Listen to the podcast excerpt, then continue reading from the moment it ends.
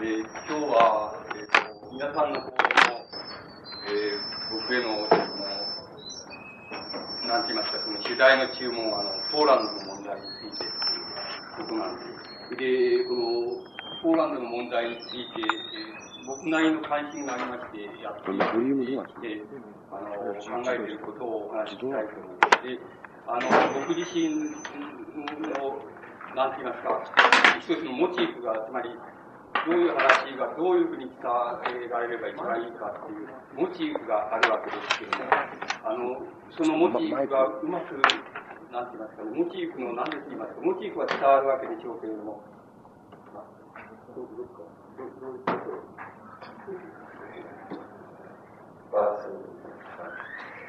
あの、モチーフ自体はまあおしゃべりですから伝わると？思いますけれども、あの、モチーフの場所言いますか、その、僕が持ってる関心の場所っていうのがあるわけで、その場所がうまく伝わることを、あの、願ってやまないわけです。つまり、最後あの30分間のの時に、ちょっと前にさ、質問のある方に僕なんかの場所と言いますか、位置と言いますか、理想と言いますか、その伝わり方が非常に重要な気がするので、そこを僕はうまくやれるかどうかっていうのは、ちょっと疑問なんですけども、しかし、とにかくあのやってみたい。と思います。で、あの、まず、あの、ポーランドの問題っていうのに入る、その前提条件としまして、そのどうしても僕の場所からの関心で言いますと、どうしても、あの、啓蒙的になってしまうのですけれども、あの、お話ししておきたいことがあるわけです。それは、あの、一般的に現代の、あの、社会と、それから現代の国家っていうものとの、あの、なんて言いますか、関係といいますか、その、関係といいますか、その、つまり、この相互関係っていうのは一般的にどういうふうになっているのか、つまり現代国家って言った場合に、大体、その、先進的なその資本主義国というふうに考えてくださればいいわけですよね。あの、それがどういうふうに、日本も含めてそうですけども、それがどういうふうになっているかっていう、こう、一種の一般論から入らせていただきます。そうしますと、あの、大体僕がお話しした、したい、あるいは僕がえー、ポーランドに対して抱いて関心の場所っていうのが分かりやすいのではないかというふうに思います。それで、そこを言いますと、一のところ、つまり現代国家と社会の間っていうことで、あの、書いた部分ですけども、あの、一般的に現代、現代の国家っていうものがありますと、つまり、えー、現在の国家っていうのは、国家とは何かっていうことなんですけども、国家っていうものを、ま、例えば、その、政治的な国家っていうものと、法的な国家っていうものと、まあ、一目の便宜のために、つまりモデルとして便利ですから、あの、そういうふうに、あの、対立しておりまして、その、国家っていうのは政治国家と法的国家っていうのから基礎して成り立っているっていうふうに、えー、考えられます。それで考えることができます。で、その国家の、まあ、なんて言いますか、この下の方にって言いましょうか、つまり、えー、下部の方に、下部の構造として、えっ、と、社会があるわけです。つまり、近,、えー、近代国国家でしたらば、それは市民社会っていうふうに言われています。つまり、社会っていうものが国家の下の方に、あの具体的な、つまり、社会として存在しているわけです。で、ところで、その、具体的な社会っていうのはどういうふうに、えー、それをどういうふうに分けたら考えやすいかって言いますと、それは、えっ、ー、と、こう考えたら、これ、えっ、と、まあ、これ3等分しましてね、それで、この、3等分ってのは大体、その、日常の生活っていうのが、つまり24時間っていうのがどういうに営まれるかっていうようなところで、大体3等分にしてみますと、要するに家族社会っていうのがあります。つまり、家族の一員として自分が社会に存在しているっていう、そういう家族社会っていうのがあります。それから、生産労働社会っていうのがあります。それは1日8時間労働ですと、8時間は大体この中に、あの、大体まあ、人として労働者とか、一般の人を考えればサラリーマンとかそういうのを考えますと、一般的に8時間は生産労働社会の一員として存在しているわけです。それから、もう一つがあります。それは、いわゆる一般的に消費社会っていうふうに呼ばれています。あの、え呼び方でする人が、あの、えー社会学者とか政治学者がいますけども、つまり消費社会と言われている、えー、あの、場所での社会っていうのがあります。つまり、これは、えっ、ー、と、文化があったり、芸術があったり、娯楽があったり、えー、その、その他は宣伝広告とか、その芸能とか、そういうのがこう、えー、まあ、応立している。そして、あのしているところですけども、それが、その、それは一般的に消費社会と言われています。まあ、家族社会っていうのも、家族社会っていうのも考えようによっては、あの、消費社会なんだって、まあ、つまり、その場合消費社会っていうのは、生産労働社会を除いたものが全部消費社会だっていうふうに考えられています。大体、その、生産、えー、人間っていうのは、つまり、我々はその、どんな職種、どんな業務についていようとも、大体において1日24時間、この、うん、3つのところを、いわば、この、横断しながら、あるいは縦断しながら、あの、生活しているわけです。で、その上に、あの、国家、政治的な国家、あるいは法的な国家っていうようなものが存在しているわけです。あの、社会と国家との間っていうものは、大体によってそういう形で存在してるわけですけど、で社会と国家っていうのはどういう、現代社会によってどういう関係があるかっていうことが問題になります。で、あの、大体、最も関係が深い関係の仕方っていうのはどういうふうになっているか、現代社会と、現代国家では、国家社会ではどういうふうになっているかって言いますと、まあ、この、たくさんの関係の仕方っていうのがあるわけですけども、ここに今いくつか挙げてきました。で、例えばそれ一つあの、えっ、ー、と、累進所得税とか事業税っていうようなものがあります。で、国家はその累進所得税あるいは事業税っていうものを介して、生産社会及び、まあ、家族社会もそうですけども、生産社会及び家族社会、もちろん消費社会にもそうですけども、一人って言いますと生産労働社会に対して、あの、累進所得税あるいは事業税っていうものを介して国家は介入しているわけです。つまり、あの、生産労働社会でその、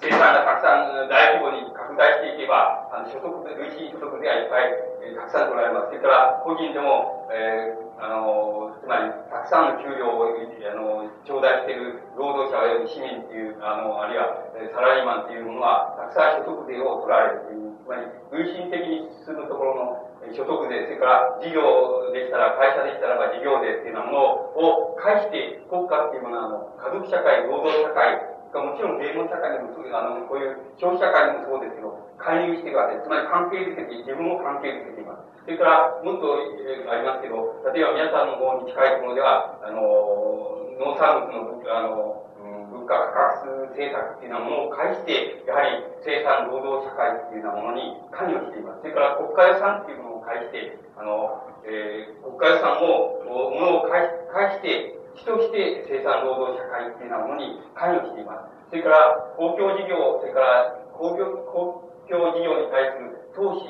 融資を介して、国家っていうのは生産労働社会に介入しています。それから、あの、社会保険とか社会保障っていうものがありますけれども、これを介して国家は生産労働社会ととか、あの、家族社会に対して介入しています。つまり関係、自分も関係づけています。これが一般的に、あの、国家が、あの、この、なんて言いますか、社会に対する関係の仕方のうち、非常に、あの、大きな、重要な部分です。で、どうしてかって言いますと、国家っていうものは、あの、国家っていうものは、社会に対して、この、今申し上げましたところを介して、呼吸作用を営んでいるわけです。そういう呼吸作用っていうことはどういうことかって言いますと、つまり、えー、の、もし、えー景気が良くなって、つまり景気が上昇してて、あの、各事業ともに、その、盛んになってて、で、大規模になって、その、生産量も多くなり、また、あの利益、利潤もたくさん出てくると、そうすると、所得税が、あの、それに従って、国家が、えこの、なんて言いますか、徴収する所得税が、それに従って、あの、増大していきます。そう国家っていうものは、それによって、いわば自分を肥やす、肥やしています。あの、肥やしています。ところで、あの生産労働社会っていうものが賃貸して、例えば、えー、その景気不況であるというふうになった場合には、国家は、例えば、自分がこの今、累進所得税を返して、その自分が徴収して、自分が保有している、その金の中から、例えば、公共事業に対して、あの、つまり、国家予算を返して、その、国家予算の中から、その分けてですね、公共事業費対して投資します。つまり、そこに、あの、貸します、貸し与えます。それで、そうすることによって生産労働社会の景気を刺激しようとしたり、それから、あのまあ、うん、その、景気を調節しようとしたりする作用をするわけです。つまり、あの、この累進所得税、事業税っていうようなものと、それから、あのこの、つまり公共、この公共事業に投融資するっていうことは、いわば、あの、吐く呼吸と吸う呼吸みたいなもので、国家はそれによって、あの、現代国家は、あの、それによって呼吸作用を営んでいるわけです。つまり、あの、そうする、だからこれを、これはあの、ねつまり、その、一種の国家が、あの、国家と社会との間、関係というようなものを一種の安定化するために呼吸をしているわけです。で、現代国家っていうのは、どこの国家もそうですけども、大内小内そういう仕方でもって、あの、呼吸作用を営んでおります。それで、この、またここに書いてあります社会保険とか社会保障っていうのは、いわば国家にとってはそれは支出一方であるわけです。しかし、それは生産労働社会から一定のその社会保険保障費っていうのは、徴収されています。で、あの、皆さんはあまり関心ないでしょうけれども、皆さんの中でサラリーマンとか、あの、ご自分で仕事しておられる人とかはよくあの、お分かりだと思いますけども、ちゃんと、あの、サラリーマンでしたら、労働したサラリーマンでしたら、要するに給料の中からちゃんと社会保険の消費っていうのは引いてあります。あの、税金も引いてありますけど、ちゃんと引いてありまして、それは国家が徴収してるわけです。で、あの、徴収して、ここに保有、保有してる、その予算を続いてですね、逆に今度は、あの、老人であの、病弱であるとか、生活病が必要であるとか、あるいは健康を害したっていうようなことに対して、保険えつまり、えーと、保険料っていうのは、まあ、あの徴収した代わりそういうことが例えばこの社会のその市民にそういうことがあればそこにあの国家からの予算がそのかんあの加算されて、そして治療を受けたり、また生活医療を受けたりっていうようなことをしています。で、よく考えてみられればわかるところのように、あの、国家っていうのは、絶えずそのようにして、あの、所得であるいは事業税みたいなものを徴収することによって、あの、自分の保有金を確保しています。つまり、それは国家予算ですけども、確保しておいて、そして必要があれば、あの、この社会のところに不均衡になり得る要素がある場合には、要するにそれをあの支出することが当然投資や投融資することによって、あの、この安定を保つっていうふうに、絶えず、この赤で書いてあるとかそうですけども、こういう、そういう作用をついて、国家があの、呼吸作用を営んでいるっていうことがあります。つまり、これがあの、国家と社会との現在の関係の一番関与、重要な点だと思います。重要な点がそれにあります。しかし、国家はそれだけではなくて、ここに青いところに書いてありますけども、あの、国家っていうものは、あの、社会に対して別の、あの、介入の仕方って言います、関与の仕方をしています。例えば、非常にわかりやすいのは、国有化産業っていうのがあって、つまり、例えば、鉄道とか、この、郵便とかそういうのがあるでしょう。つまり、そういうのは、あの、国有化産業で国家自体が、あの、自己予算でもって、その、えあの営業事業を営んでいるわけです。つまり、交通事業を営んでいるわけです。で、あの、それで、まあ、収入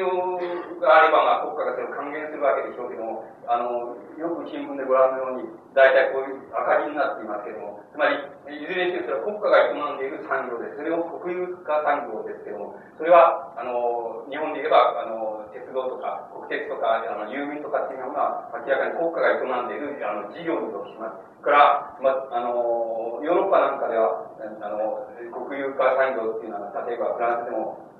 その他でも、もっと、例えば自動車産業が、国有のだとか、銀行が国有だとかっていうところがたくさんあります。で、あの、そういうふうにいずれにせよ国有化産業っていうことを通じて、国家は、社会に対して、特に、この生産労働社会に対して関与しています。で、それから、あの、公営事業っていうのがあります。公営事業って例えば NHK とか、あの、電通とか、あの、タバコの専売とか、そういうのは、いわば公営事業っていうことになっています。あるいは、こう、あの、だからほとんど国有事業に、あの、準ずる、営業状態を営んで、それでそういうことによって、あの、生産労働社会、というか家族社会、というかまあもちろん消費社会に対して、その環境を結んでいます。それから、あの、まあ、ここに、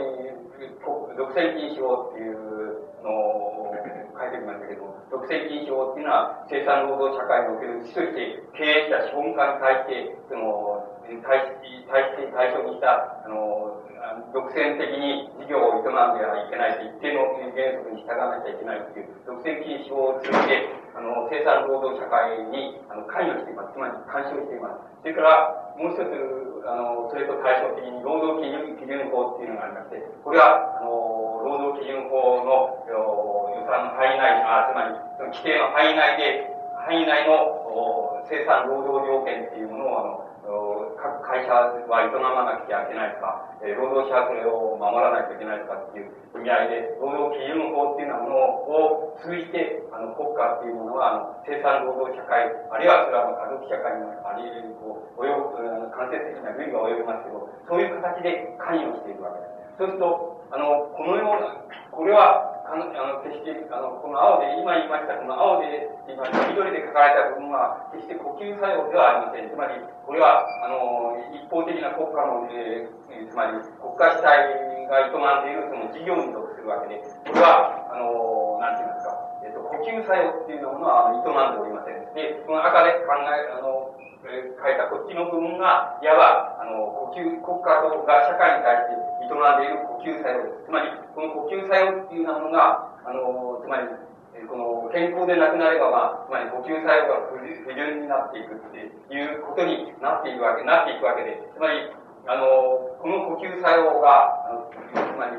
正常にあれ、健全に営まれていくかどうかっていうことが、いずれにしろ、ある国家っていうものの、なんて言いますか、イメージを決めてるわけです。で、だから、いずれにせよ国家っていうものは、市民社会っていうものは、あれ社会に対してどういう関与の仕方っていうようなものをしているかっていうふうに考えますと、今言ったような形で、たくさんの関与の仕方をしていますけれども、その中で、あの、いわば呼吸作用を営むように関与しているのは、こちらの、いわば、あの、赤で書かれた部分っていうようなものが、呼吸作用として、その国家と社会と関連付けているわけです。この関連付け方っていうものは、あの、国家の干渉の度合いが100%であるか、あるいは、あの、まあ、アメリカならアメリカですと46%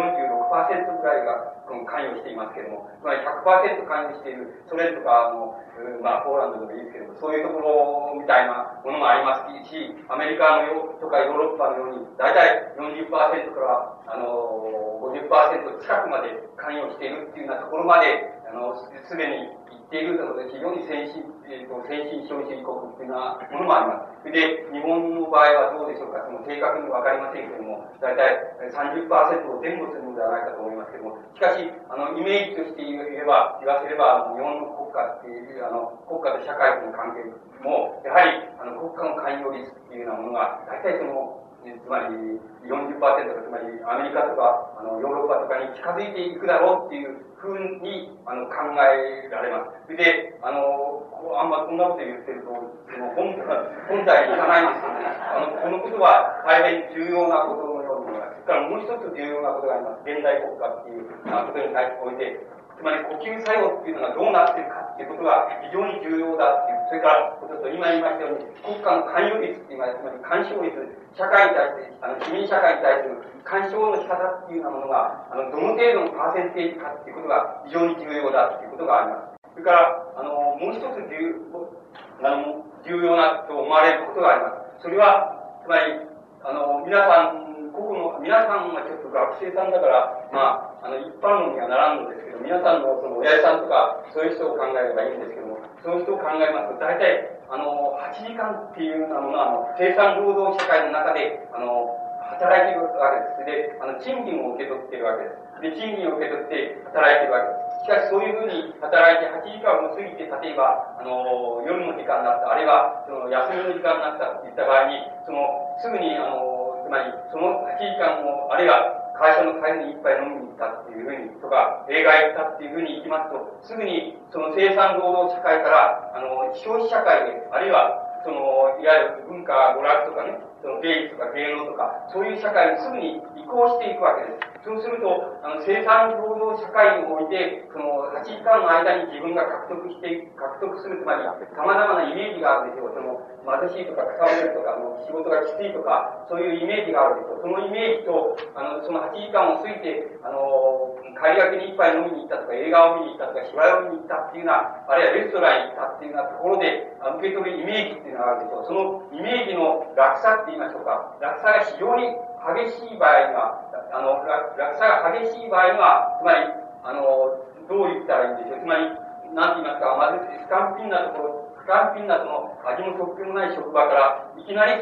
非常にあの豊かなイメージだけは大変豊かな、その豪華な場所へあの移行するわけです。そうすると、その中で、その一人の人間の中でも、やはり非常に大きなギャップが、を受け取るわけです。そのギャップは非常に大きくなり、なんだろう、あるいはなりつつあるだろうっていうことは、非常に現代社会にとって重要なことだというふうに思います。で、例えば、あの、つまり経済学、社会経済学者でも政治経済学者でも、あの、この頃は、生産労働社会っていうようなものを主体にしないで、消費社会っていうようなものの問題を、あの、多く重要なものとして考えるべきだっていう考え方が、一般的にあの、非常に大きくなってきています。で、大きくなってきていることには理由があるんであって、例えば、あの、皆さんが例えば卒業されて就職されればすぐわかりますけど、自分は生産労働社会にいる限り、つまり8時間だけは、つまり自分は労働者であるわけです。つまり、労働者であるわけです。つまり、8時間紛れもなく労働者であるわけですけども、それを、それ以外の8時間以外の、あの、えその時間に自分が存在する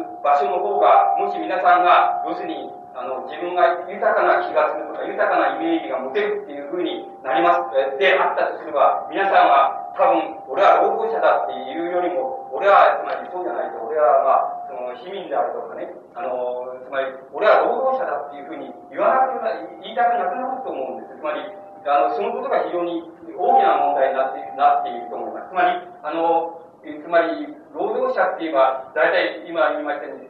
あの、アメリカとかヨーロッパっていうのはそうですけどね、あの、勤労者の数、パーセンテージっていうのは増える一方なわけです。つまり、だから、あの、欧州だったら、例えば、西欧だったら、例えば、もう90%以上が勤労働者があるわけです。つまり、勤労働者っていうのは増加する一方なわけです。しかし、勤労働者っていうのは増加する一方ですけども、その労働者っていうイメージの内容は大変な違いであって、つまり、あの、違いであって、また自分自身を規定する場合場合でも、あの、労働者としての自分っていうふうに規定しないで、いわば消費人って言いますか、消費する人間としての、あるいは豊かな社会に、その、社会でその、生存している、あるいは生活している人間としての自分というふうに、あの、自分自身を規定するように、あの、労働者っていうのはだんだんなっていきます。で、しかし、あの、だから、労働者っていうふうにあえて自分を、あの、呼びたくもないし、呼ばれたくもないっていうような形っていうのは、これからもまた増えていくくだろうっていうこと。しかし、それにもかかわらず、あの、勤労働者って、勤労働する人間っていうのは、あの、日本だったらまだ、つまり70何パーセントと思いますけども、しかし、西方では、ももはや90何パーセントと思います。つまり、勤労働者の数は増えていく一方です。先進、先進的になっていけば、なっていくほど増えていく一方ですけども、それを、それと、あの、つまり、反比例するかのように、つまり自分を労働者として規定するか、という、あるいは自分を消費人として、豊かな消費人、あるいは文化人、あるいはこの娯楽人として自分を規定するかっていうふうになっていくと、自分を娯楽人として規定していくとか、あの消費者として、豊かな消費者として規定していくっていうふうな規定の仕方の方が愉快であると楽しいというふうなあの考え方は多分だんだん増えていく、あの、だんだん増えていくだろう。つまり自分を労働者として規定する仕方っていうのは減っていくだろうっていうこと、そのことが減っていく数向性にあるっていうことは、あの、非常に大きな現代社会、国家社会の問題だと思います。これは、あの、この問題はよよく考えなければ、あの、お前、つまり、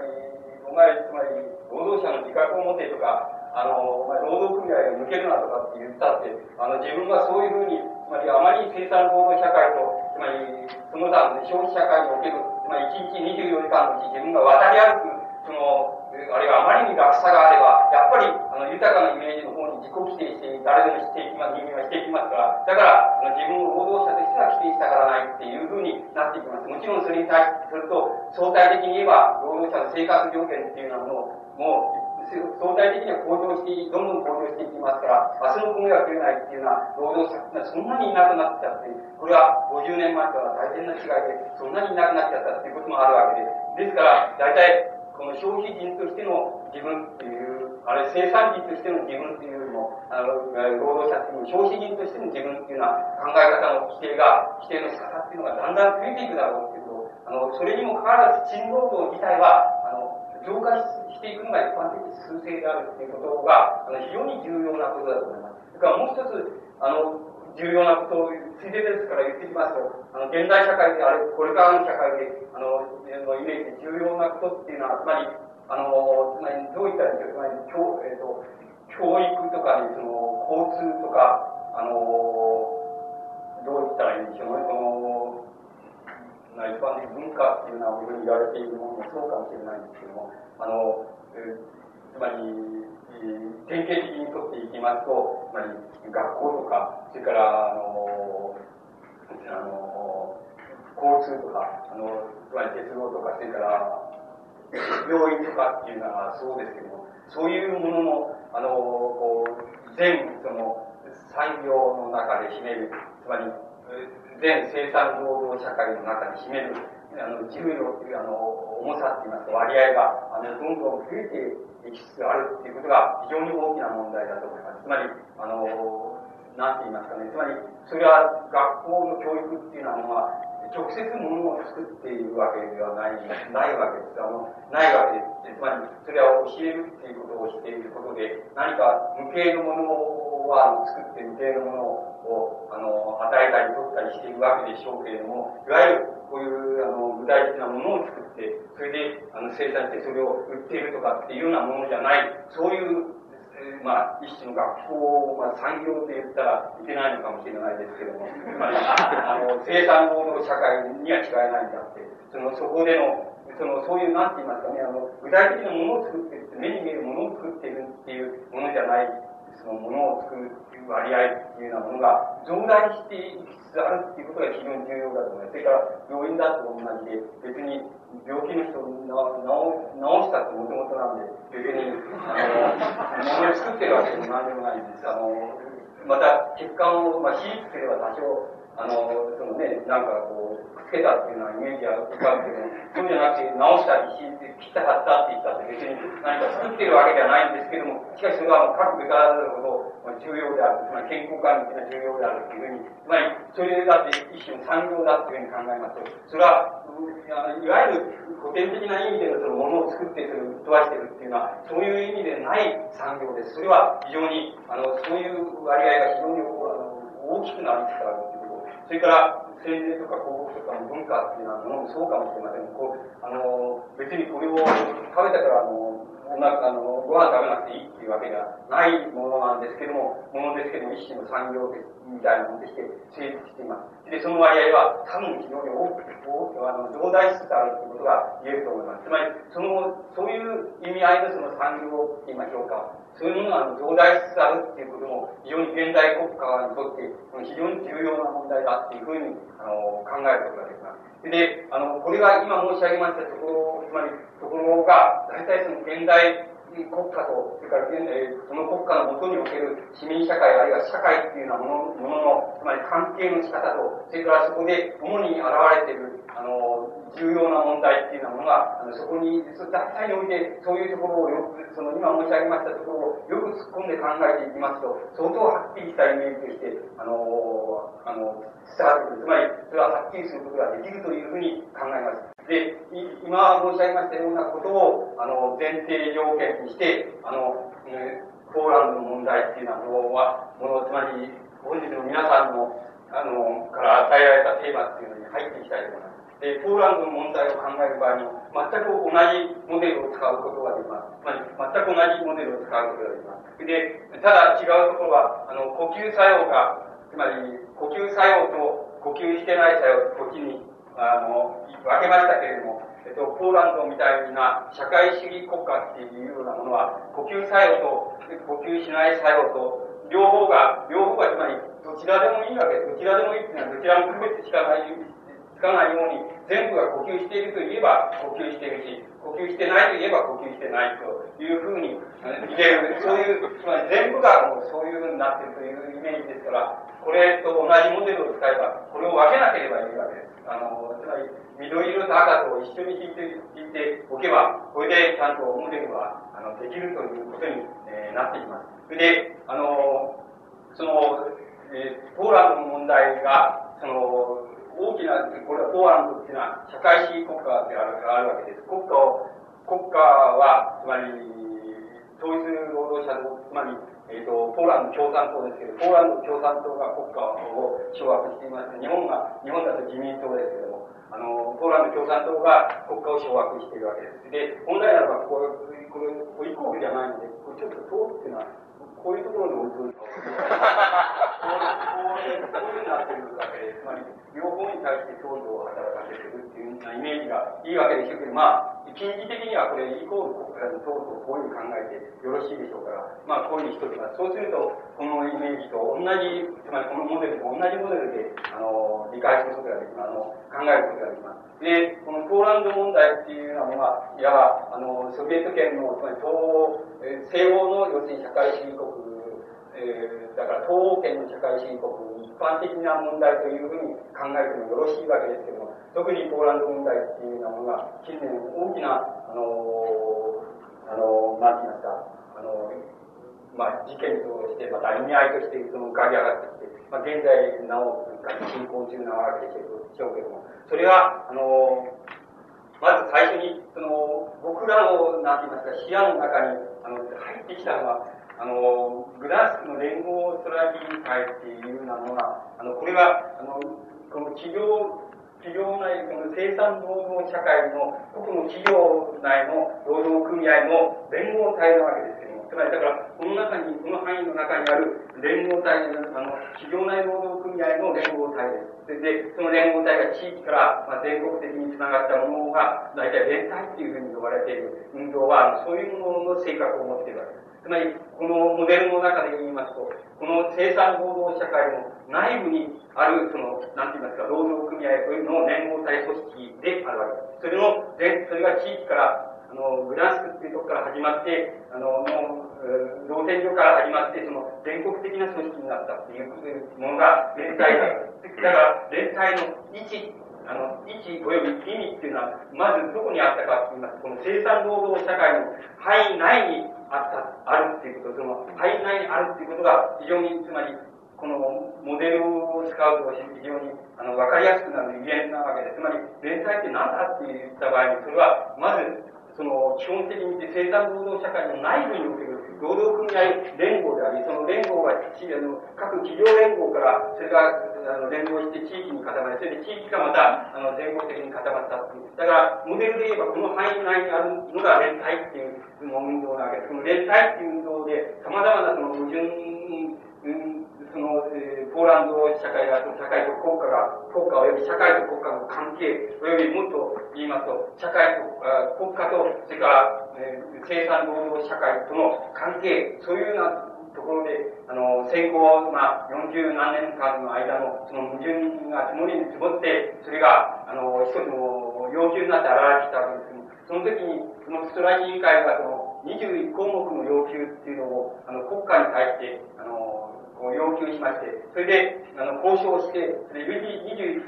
項目の要求を通したっていうことが、ことが大体、あの、連帯運動が非常に、いわば、あの、僕らの、なんて言いますか、その、僕らみたいな、つまり、連邦にてかつ素人なわけですけども、連邦にてかつ素人な人間にも、なんか一種の関心として迫ってきたのは、それ以降だっていうふうに言うことができます。それで、あの、この21科目の、1項目の要求の中で、あの、特に特に問題な要求っていうのを、特に問題な要求っていうのを、あの、ここに挙げてみますと、いくつかあります。で、この特に問題な要求っていうのは、言ってみれば、あの、僕が、あの、僕が非常にそれは問題な要求だと、あの、重要な要求だと考えているのであって、この要求を出し、あの、項目を出していく、抜き出していくこと自体が、まあ、僕の、あの、一、あの、なんて言いますか、このポーランド問題に対する、その意義っていうものと一緒なわけですけども、こに関連するわけですけど、それを、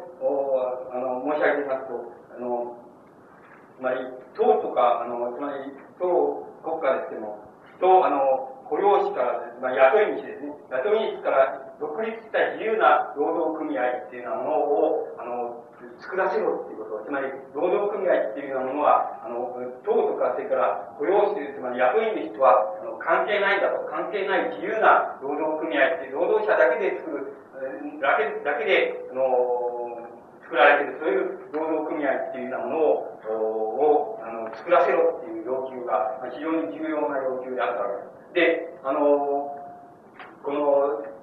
どうしてそういう、その、そのメカニズムを愛していますと、その、一般にある、え、企業がございますと、工場長っていうのは、えー、ポーランドの工場長っていうのがいるわけです。工場長っていうのは、党あるいは国家が任命しているわけです。それから、えっ、ー、と、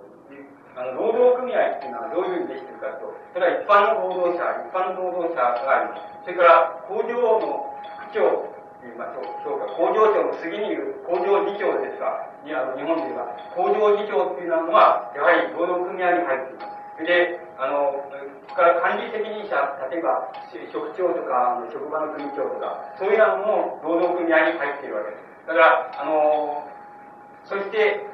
労働組合に入ってて、工場長、副長とか、あの、管理責任者っていうのは、企業内に、その、企業内にいる、その、党からの、党の執行委員会っていうのは、その、あるわけですけども、その承認を得なければ、あの、工場長とか管理責任者になれないわけです。ですから、あの、労働組合自体、え自体は、要するに、工場長だけが結果の任命ですけれども、しかし、この今言った理解部からいきますと、労働組合自体は必然的に、いわば自由、自由に、に党と雇用したら、独立、あるいは国家から独立した自由な労働組合ではありえないわけです。つまり、そこの矛盾が非常に激化してきたところが、ところでこういう要求が出てきているということが言えます。それで、このことの問題の後は、付随事項みたいなもんですけども、その2番目にストライキの権利、ストライキ参加者、支援者の安全を保障しろと、つまりそういうふうなことをしたら、すぐクビになるっていうのは、えー、いうようなことはなしにしろっていう要求です。それから、あの、弁護出版の自由っていう、それから、えー、独立出版物の弾圧の禁止っていうこと、それから、あの、宗教労働者にマスメディア、つまりテレビとかなんかその新聞とか、それは提供しろという、提供する機会を与えろという、そういう要求があります。これは言論出版の自由っていう要求、独立出版物の弾圧を中止しろっていう要求は、多分、これは一企業の企業の労働組合あるいはその連合体の範囲外に出て一般的な全部のつまり消費社会にも家族社会にも全部当てはまる、そういうもの要求であるわけです。あの、要求になることができます。それからまた宗教問題に対する、あの、あれですけど、ポーランドっていうのは、ポーランドのカトリック信仰の強いところですから、その宗教代表者にも、あの、マスメディアと言いますでしょうか、一般的に国家が、国家が党が掌握しているそのテレビとか放送とかそういうものに対して、宗教を、宗教労働者、あの宗教代表者に提供しろっていう、あれがあります。それから、マスメディア、えー、あの、マスメディアに連載の要求を公表させろ、つまり、あの、つまり、国家等の言うことばっかりがテレビや放送で放送されてるんじゃなくて、連帯の要求ががどういう要求をした、つまり労働者連合がどういう要求をしたかということも、やっぱりテレビで流してくれるということだテレビとか、あの、なんて言いますか、新聞とかそういう流すとこう、ようにして拾ってこういうことだと思います。それから、あの、これは、まあ、一種の、まあ、理想論、理想化のに対するその一つのあれなんで要求なんですけど、すべての社会集団に、あの、改革計画への参加の権利を与えよう。それは、あの、こう、党国家、あの、先生あるいは独裁ではなくて、その全ての社会集団にそれを、そういう参加の機会を与えようということです。それから、あの、もう一つは、党員かどうか、えー、党員かどうかによって、えっ、ー、と、この、なんていうか、管理責任者っていうんでしょうか、つまり、局長が日本で言えば課長さんとか、そういうことでしょう。課長さんとか局長さんとかそれを、あの、党員かどうかっていうことで決めるなっていう、要するに、能力があるかどうかっていうことで決めろ、あの、決めるようにしろ、変えろって、こういうふうに、こういう要求である。それから、あの、うん、あとは、また今度は一般的な社会的、社会的国家、社会全体に、えー、あの、もと、あの、渡る要求なわけですけども、えっ、ー、と、あの、統機関とか、それから警察とか国家保安警察の特権を廃止しろっていう、その特権っていうのはどういう特権かというと、家族手当も平均、家族手当と同じにしろっていう、労働者のそれから、いわゆるこの統機関にいる、あの、いる人間も、それから警察、国家保安警察も、家族手当を普通の労働者と同じにしろって、労働者支援と同じにしろっていう要求です。で、これは大体4倍とか5倍、こっちの方がいっぱい取ってるわけです。あの、一つだ。だから、それを、とにかく一緒の、平等にしようとこういうふうに言ってるそれから、消費財の排他的分配制度の廃棄っていう項目があって、これはやっぱり、あの、物を買う場合に、長期間の人間とか、あの、警察国家、あの、ファン警察の人間っていうのは、その、そういう人たちだけが特別そこ行けば、物、自由に買えるっていう、そういう店がありまして、そういうふうになっているわけですそんなやめろって言ってるわけです。あの、やめろっていう要求なわけです。として、この21科目の1項目の要求で、これは承認した、その時の党が、国家が承認したわけですけども、承認した要求のうち、あの、非常に主な部分と、それから問題が、いろんな様々な問題を含んでいる、えー、部分は、今申し上げましたところに尽きるわけです。だから、あの、そこの、そういう要求っていうのを、皆さんはどういうふうにお考えになるかわからないけれども、あの、この中に様々な問題が含まれています。それは、あの、社会主義とは何か、何かっていう問題、それから、あの、その、社会主義ってっていうものが、あの、本来的に何なのか、それから具体的にはその社会主義がどういうふうになっているのか、というような様々な問題が今申し上げました、あの、21項目のうち、今申し上げました点を、あのよく考えていきますと、それがその中に含まれていることが分かります。で、あの、ポーランド、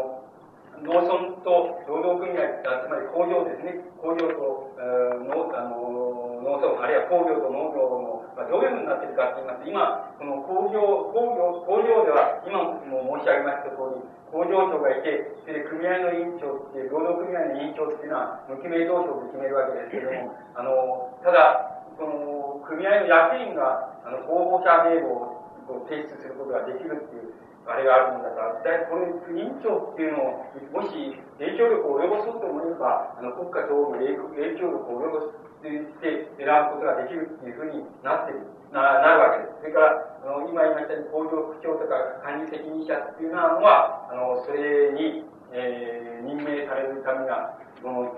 党、党から出てる執行委員会の、その、うん、その、承認を得なければなりませんから、これは、あの、当然、あの、小国家の影響力下にあるわけです。あの、それで、それに対して一般労働者がいて、それで、労働組合としては、その、これだけをフォーカスして、工場長だけが、工場長は労働組合の組合に入っていない、こういう形になっている。で、の、えっ、ー、と、ポーランドの、今度は、農村ですけれども、農村はどういうふうになっているかって言いますと、大体、その、大体にて、自営農業っていうのが、大体80%、それから国営の農業っていうのが大体20%、生産物の20%は国営農業ですから、生産物の80%は自営農業で作ら。それで、あの、人口の比率で言いますと、85%は自営の農業だ。それから国営の農業っていうのは、えっと、15%が国営の農業の人口であるというふうになっている。それで、ところで自営農業ってどういうふうになってるかって言いますと、あの、自営農業、あの、その土地の相続税っていうのが、地価の80%。で、相続税っていうのが、この、ここの、この税金収入に入るわけですけども、つまり、その、それは、だいたい地価の80%が土地相続税だ、相続税として捉える。それから、あの、相続者、つまり、えー、自営農業の相続者っていうのは、国家試験を受けなくちゃいけない。つまり、国家試験に合格しなければ、あの、大体、自営農業の、つまり農家の、まあ、後を継ぐことはできないというふうになっている。それから、収穫が不要だ、だったらば、土地は、土地を、その土地を国家が接収する、没収することができるという法律がある。そうすると、ここで、まあ、土地相続税、えっ、と、国家試験、それから土地の国家接収っていうふうに可能だっていうこと自体は、つまり、ここで言いますとも、この呼吸作用の中に入ってくるわけです。あの、この、この赤い部分に、赤い字で書いてありますけど、この部分は自営農業というのも国家の、つまり、あの、なんて言いますか、監視法下に成り立っているということになります。そして、つまり、全部をだ、大体その衝動としては、あの、国家の衝動としては、つまり、全部を国営農業にしたいっていう、まあ、一種の衝動がありますから、そういう衝動を、その、実現する、その衝動を、つまり、うまく実現したいために、その、とにかく接収して、国家接収したいっていう場合には、その、農村の死刑って、つまり、農その死刑、農村の死刑を、つまり遠い方の、遠い学校へ転校させる。そうすると、もう、そこ行かざるを得ないから、土地は自然に接収することができることになるということで、そういうことを、やたらにやるやつに出てくるっていうか、ことだ、ことだったんです。それで、あの、住宅建設も中止させる。それから、あの、死刑をその、やっぱりあの、こっちの国営農業に働かせるためには、間接に、あの、軍隊に徴収して、そして、この国営農業に働かせるという間接的な方法を取る。それで、えー、もちろんそれからここで農業、農業の生産のためのいろんな、あの、道具、スキーとかクワとか道具がいるわけですけども、えー、そういうドラッグ、道具の方にはもちろん申請して、申請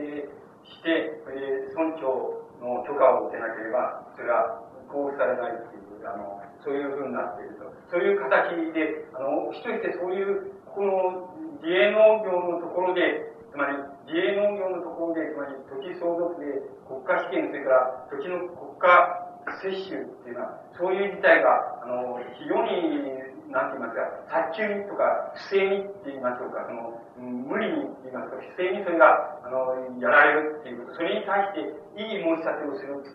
ほとんど可能性がほとんどないっていうこと、つまり、あの、異議の常識のしようがないっていう、そういう、あれがありまして、それで、それが、やっぱり農業におけるその、つまり農村におけるその連帯っていうのは、連帯の運動の起こってきたその非常に大きな基盤になるあの基盤であるわけです。そうすると、あの、連帯の、この、つまり、連帯のこの要求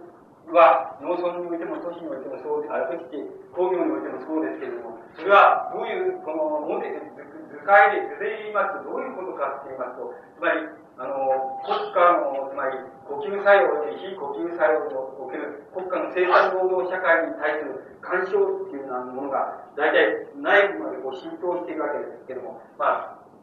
資本主義社会ですと、御用組合だと、大体そうじゃなくて、これと同じになるわけですけども、御用組合でないと、大体ここら辺まで、こう、大体こう、浸透してくるわけですけども、大体このポーランドなんかでも、ここら辺の中まで、あの、国家の、この、干渉っていうのが浸透してくる、来ていったわけです。連帯の要求っていうことも、連帯の25目要求っていうようなものの、あの、本質的な位置づけっていうのはどういうことかというと、ここまで浸透している、つまり生産労働社会の内部にまで浸透している国家等っていうようなものの干渉、あるいはそれの強制力っていうようなものを、とにかくこの線まで、この線までですね、つまり生産労働社会の上限といいましょうか、この線までとにかく、あの、押し返すって言いますか、この線まで、その中だけは要するに、独立した自由な労働組合の裁量に委ねるべきだという、そういう要求になります。つまり、あの、要求になります。つまり、これ、あの、これが例えば、世界ということの便利な理由で、あの、つまり、あの、連帯の要求っていうことのね、なんて言いますか、本質的な位置づけっていうことが大切なことだと思います。つまり、あのどういうふうに、どういうことに、こういうことを言ってることはどういうことを意味してるのかっていうことなんですけども、そのことは、つまり、ここまで浸透してきている、その、生産労働社会に対する国家の呼吸作用及び非呼吸作用の干渉度、つまり関係づけ方を、要するに生産労働社会のあの上限のところまで、ここまで、要するに、なんて言いますか、ここまでとにかく押し返すって言いましょうか、ここまでは、この内部だけはその労働者の自由に委ねるべきだと。つまり自由な自主的なあれに委ねるべきだっていう要求として、大体において連帯の要求っていうのは位置づけることができます。つまり、あの、それ、それ以上の意味合いは、意味合いがある項目はほとんどないのです。つまり、出版言論の自由、独立出版物の打中止とか、あの、中止っていうようなこととか、宗教代表者がマスメディアを提供する、マスメディアに連載の要求を公表させろっていう、そういう要求は、この範囲に出て、ここ、つまりここにやり口がありますけども、つまり、えー、社会の、つまり、社会というものの上限にまで、あの、関係づけられる、その、要求ではありますけども、この要求は、本来的な、あの、連載の本来的な要求から言えば、つまり、どういったら言ってみるだけだと、言ってみるだけだと。あの、言ってるだけだっていう意味合いが、向こうが強いんです。だから、問題的に言えば、問題的に連帯の要求っていうのは何かって言ったら、つまり、一般的生産労働社会の内部にまで浸透している、あの国家の非あの呼吸作用及び非呼吸作用における干渉っていうのはもう、とにかく、あの、生産労働社会の境界までは、とにかく、あの出てもらうと、つまり、そこまで押し返すって言いましょうか。そういう要求として位置づけるのが、最も、あの、位置あの考えやすい位置づけ方だと思います。そして、2、3の項目が、あの、全消費社会にまで渡る、全社会に、あの、社会生活にまで渡る要求項目がありますけれども、それはまあ、ってみれば、まず、立ち上がって言ってみるだけだという意味合いが、あの、強いと思います。つまり、そこが、あの、非常に問題、そこの問題だと思います。それから、まあ、あの、国家統機関の、その、特権、特権を廃止してくれるという要求が、まあ、それにまた加わっていますけども、そういうふうに本質的には考えられると、非常に、あの、考えやすいんじゃないかというふうに考えます。あの、思われます。ところで、この、あの、一月に連帯っていうふうに、あの、連帯の労働組合連合っていうふうに、あの、言いましても、その中に、つまり様々な、あの、なんて言いますか、その様々な考え方の人と、様々な、あの、つまり、この、本来的な主張の人が、あの、全部主張の労働者、それから、あの、市民、それか知識人っていうようなものも、その、一種の、まあ、混合体といいますか、連合体があるわけで、あの、本来的に統一した、あの、全部が、あの、なんていうの、1から10まで統一したを持っていて、思想説を持っていて、それでやられているわけでは、やられたわけではなくて、あの、うん、非常に様々なあの、要素を持った、様々な主張を持った、あの、あれが混合しているわけです。それで、その中にはもちろん、あの、ただの、あの、なんて言いますか、民族の独立だって、民族の独立があればいいっていうような、つまりソ連の干渉を排除して、なんすればいいっていうだけにしても言うでしょうし、もうあの、社会主義っていうのはやめにしようじゃないかっていう人ももちろんいるわけでしょうし、それから、あの、社会主義じゃなくちゃいけないっていう人もいるわけだし、様々な構想の、あの、まあ、一種の連合体であるわけですし。まあ、様々な考え方が、あの、非常に、えっ、ー、と、入り混じっているわけ、あの、その、形成されているわけです。しかし、あの、それを、あの、大変、なんて言いますか、あの、根幹の部分といいますか、本質的な部分でそれを、あの、辿っていきますと、それは、あの、いくつかの、何人かいくつかの構想っていうものに象徴することができます。そうしますと、それは、それらの人たちがどういう構想を抱いていて、現に位置づけはこう、今申し上げました通りですけども、しかし位置づけだけにとどまらないで、一種の構想、それぞれの構想力って言いますか、構想があるわけで、その構想がどういうようになってたかっていうことを、あの、代表的なって言いますかね、代表的な構想についてだけ、あの、申し上げてみますと、そうそうしますと、わかりやすい、またわかりやすいですから。で、まず、全体の、あの、委員長だった、我さっていう、我さっていう人の構想があります。で、この、この人は多分、あの、つまり、我々、つまり、我々の考えている、あの、えー、労働運動のその指導者っていうもの、あるいは政治運動の指導者とかっていうものと大変違う人だと思います。違う、違う、つまり、あの、イメージで考えなければならない。つまり非常に新しいって言いますか、あの、珍しいって言いますか、あの初めてのタイプの人だと思います。あの、えっと、つまりだから皆さんが、僧侶の、例えば、負けだとか、そういうのとこれ一緒くたそういうのと一緒くた考えない方がいいと思います。ああいうのが、悪さってのはああいうやつだっていうふうに考えない方がいいと思います。つまり、あの、もっともっと優秀です。あの優秀です。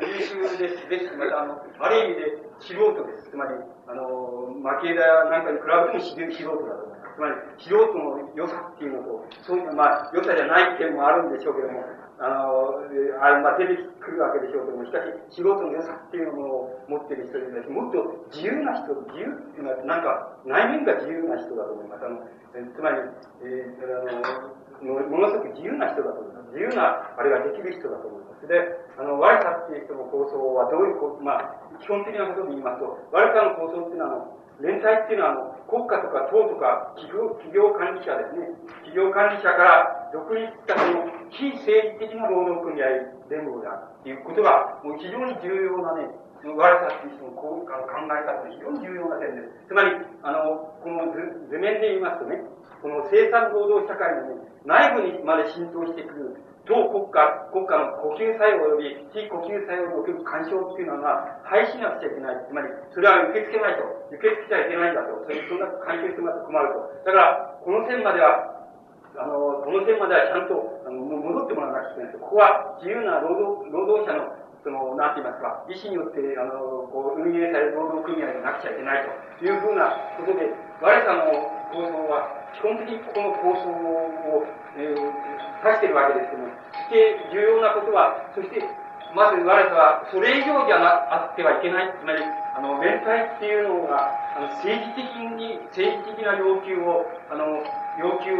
をしたり、あの政治的に振る舞ったりしてはいかんのだっていうのが、非常に重要な点だと思います。つまり、我らが考えて重要な点だと思います。つまり、あの、我らの考えでは、あの、ここまで、あの絶対的に排除しなきゃいけない、当国家の、その、あるいは国家のその呼吸作用を排除しなきゃいけない。呼吸作用、非呼吸作用における干渉を排除しなきゃいけないけれども、しかし、こう、あの、あくまでも非政治的な労働組合連合でなければならないと言いますか、図解で言えば、つまり、ここのところでピタリと、あの、ピタリとその連帯っていうのが止まらなくちゃいけないっていうことだと思います。そのことが、あの、ワイターの構想の中で非常に重要なことだと思います。それから、もう一つ、その、もう一つ重要なことがあります。で、あの、この、ワイター、こういう、こういうことはちょっと、僕らは素人であの、これ専門家でね、ポーランドの専門家でないとわからないんですけども、我々は、教会っていうようなものの役割、教会の役割は、つまり歴史的に言って、そのポーランドにおける教会の役割は、非常にあの、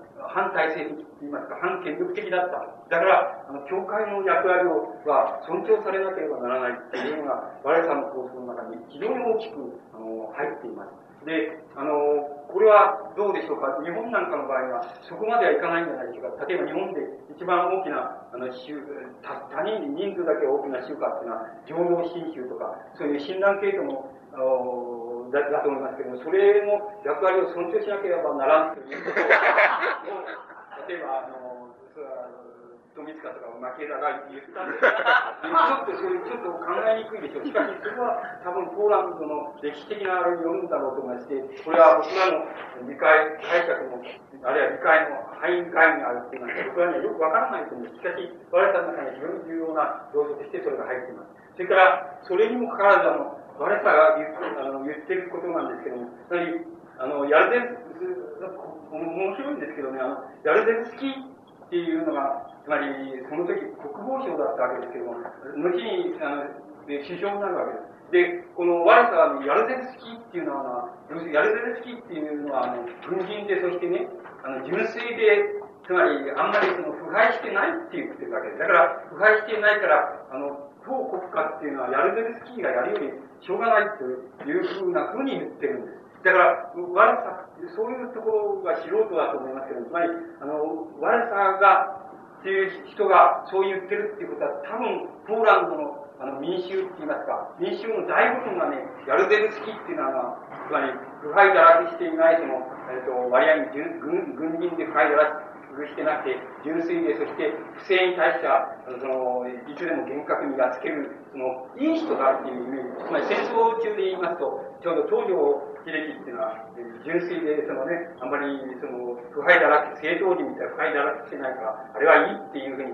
一般大衆が思っていたわけですけど、日本でも思ってたわけですけども、それと同じような意味合いが、あの、我さの考え方の中にあります。だから、そこが我さが素人であるところであるし、多分、我さのそういう考え方は、多分僕は、ポーランドの大衆の中に、多分相当多くあったんじゃないかっていう。つまり、大部分の人は潜在的には、やるぜ好きならよくやってくれるみたいなことを、あの、えー、その、灰だらとか、党、党だけがその、党にあれっていうのはその、特権的な待遇を受けて、そんなのはやめてくれるっていうふうに、だから割合に期待感っていうのもあったんじゃないかっていうふうに、これは僕は推察します。それは自分、僕らの、例えば、その、第二次大戦、太平洋戦争中の僕らの体験といいますか、したことを考えれば、非常によくそういうことは納得いくところがあります。つまり、あの、ああいう軍人っていうのは、つまりファシ、戦後はファシストっていうことで、あの、あんまり評判良くないんですけども、当時はそうでもなかったんですよ。当時は、少女の、なんか変な、腐敗した政党人よりはね、東条の方が、つまり軍人でね、その、なんか悪いことはしないっていうイメージがあったんですよ。それは大部分の大使が潜在的に持っていたもので、悪さは多分、そういうその意識をね、とにかく象徴してると思います。で、あの、それでヤルゼルスキーがやってね、失敗して、あの、失敗してね、それで、それでもうまあ、ソ連が介入してこなかったとしたらば、連帯っていうのは、あの、政治的国家を担当する、あの、意思だけは、意思だけはあるって言ってるんですよ、あれさ。つまり、政治的国家っていうのは要するに国家ですよね。あの、それを国家を、全体が国家を担当する用意が、あるいはそういうつもりがあるんだって、あの、そういうふうに言ってるわけです。で、あの、これもやっぱりちょっと素人なところだと思うんですけどね、あの、もし、つまりね、こう、図面で見れば非常によくわかるんですけど、で、割さの基本的な構想っていうのは、生産労働社会の、ね、この上限って言いますか、限界のところにちっとも逸脱してないんですよ。つまり、生産労働社会の内部にね、内部に、あの、自由な独立な、独立した、つまり、労働組合を作る、作らせろ、つまり、労働者の自由な労働組合を作らせろって言ってるので、この範囲をちっとも一歩も逸脱していない考え方なんです。それでもって、それからご覧になればわかるように、それから国家にまでに至る道っていうのは、こんなに距離があるわけなんですよ。だから、ここの範囲内で自分の基本的構想っていうようなものを、この範囲内に、限界内に留めておいて、しかし、あの、みんなダメだったら俺たちは国家を担当するようにはあるって言うっていうのは、あの、ただ要するに言ってみるだけならいいですけどね、言ってみるだけならいいですけども、あの、ご覧のように、この、ここまでで厳密にその限界を自ら限界づけながら、しかし国家を担当する用意があるっていう言い方は、こう成り立たないことがわかります。つまり、理論的には成り立たないことがあります。つまり、まだたくさんあるわけですよ。その、突破しなければならない、その様々な問題というのは、たくさんあるわけです。消費社会、まあ、一般市民社会にもありますし、それから、社会と国家とか、国家が、あの、最も際どくその愛に矛盾する、そういう場面っていうのもあるわけです。つまりそこも突破しなきゃならない。そういう、そこを突破しなければ、えと、あの、ここには到達できないわけです。だから、あの、言ってみるだけならいいんですけど、それは実際には自分の我さの構想から言ったら、構想からやるべきが失敗して、それが介入しなければ、あの、全体を、政治国家を担当する用意があるって言っても、それは、あの、それは成り立たないで、つまり、何らの構想なしに、つまり何、何らの、つまりプロセスと言いましょうか、途中の改定を組む、そういう構想なしに、あの、国家を担当するって言ってるだけなんだって、それはただ本当に、あの、そう、本当に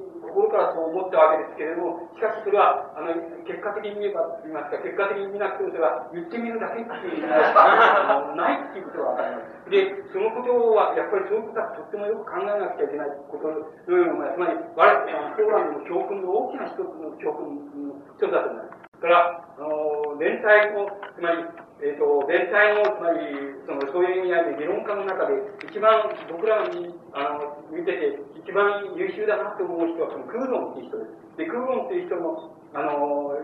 クーロンという人の構想を申し上げますとね、その、いくつか、まあ、たくさんあるんですけど、いくつかの、あの、重要な項目だけ申し上げますと、その、連帯っていうのは、労働組合の連合体だってね、あの、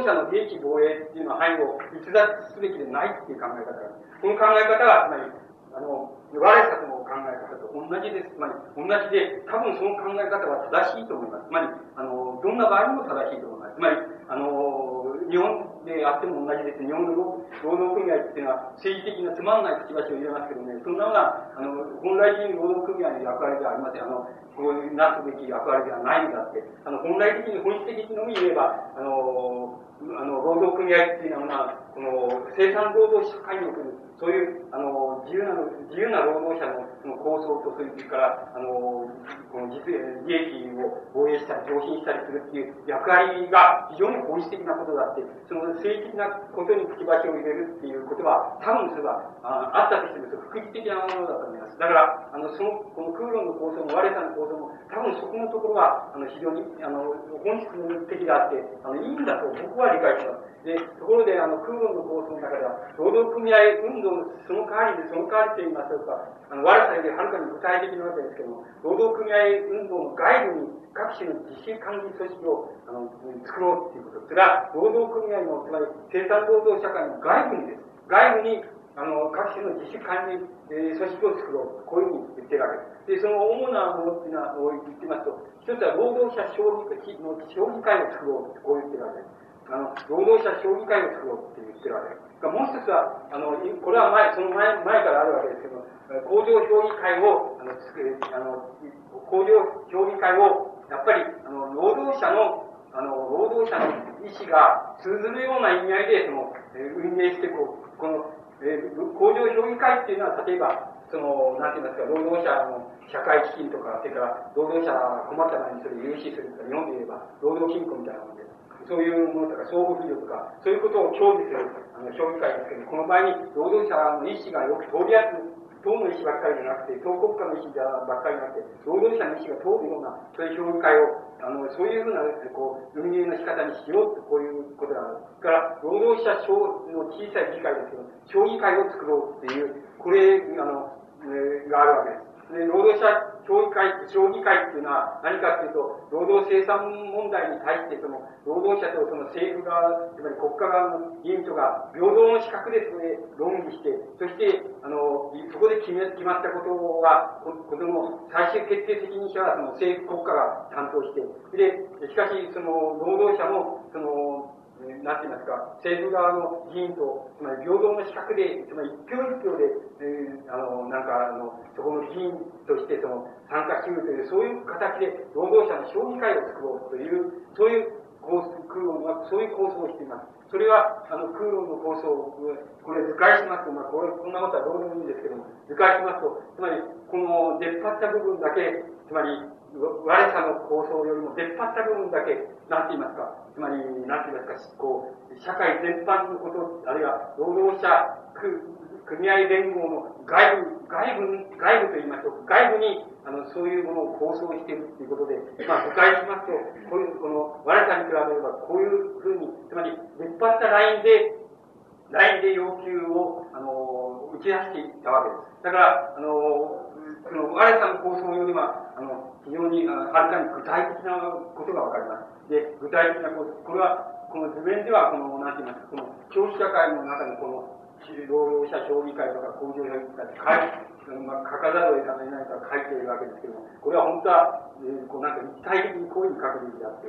この立体的にこれがあるわけなんですよね。あのそういうふう、そういうところだけが、あの、我さんの構想に比べると、空論の構想は具体的であることがわかります。それから、もちろん、あの、言ってみるだけっていう領域がたくさん、あの、ことはたくさん言ってま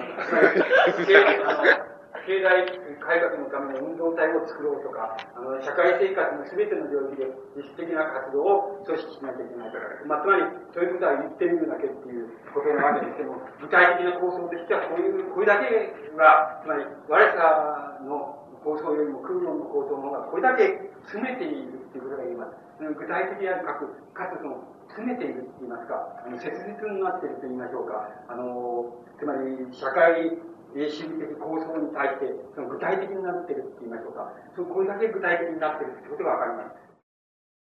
から、あの、